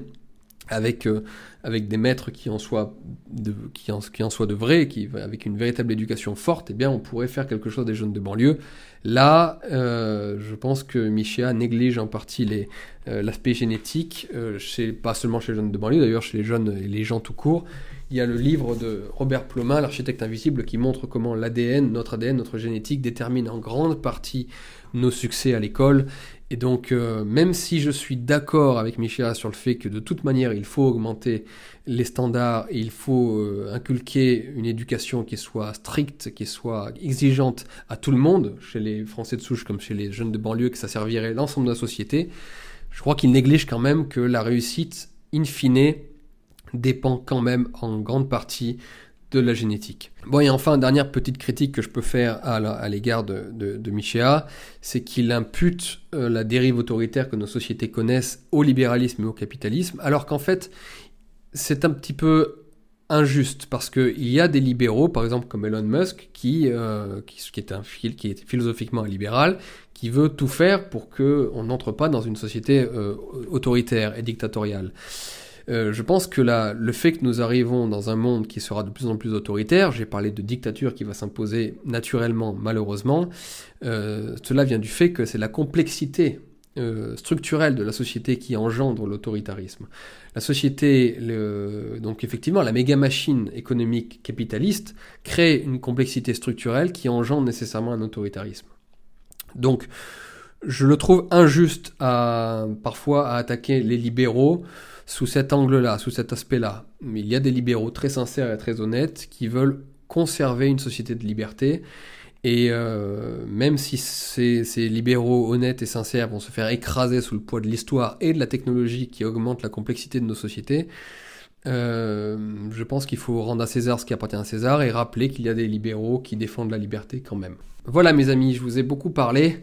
donc je vais m'arrêter là. C'est du travail tout ça, ces études de livres. Je veux vous en faire d'autres, à condition que vous appréciez ce format bien sûr. Ou même d'ailleurs si vous n'appréciez pas, je pense que je le ferai, ça permet de, mettre les idées au clair. Euh, mais si vous aimez euh, ce format et que vous avez envie que j'en refasse, eh bien n'hésitez pas à commenter, partager, liker, blablabla. Euh, et puis si vous voulez me soutenir, n'hésitez pas surtout à aller acheter mon livre sur Homme et sous-homme. Hein, moi je ne demande pas de dons, vous pouvez m'en faire si vous voulez, ce sera très gentil à vous. Mais j'aimerais surtout que vous me lisiez, parce que vous verrez, vous allez apprendre pas mal de choses, je le répète. Et ça, va, ça risque de vous plaire ou de vous déplaire, mais même si ça vous déplaît, je vous garantis que ça vous fera réfléchir. Voilà, je vous dis à très bientôt.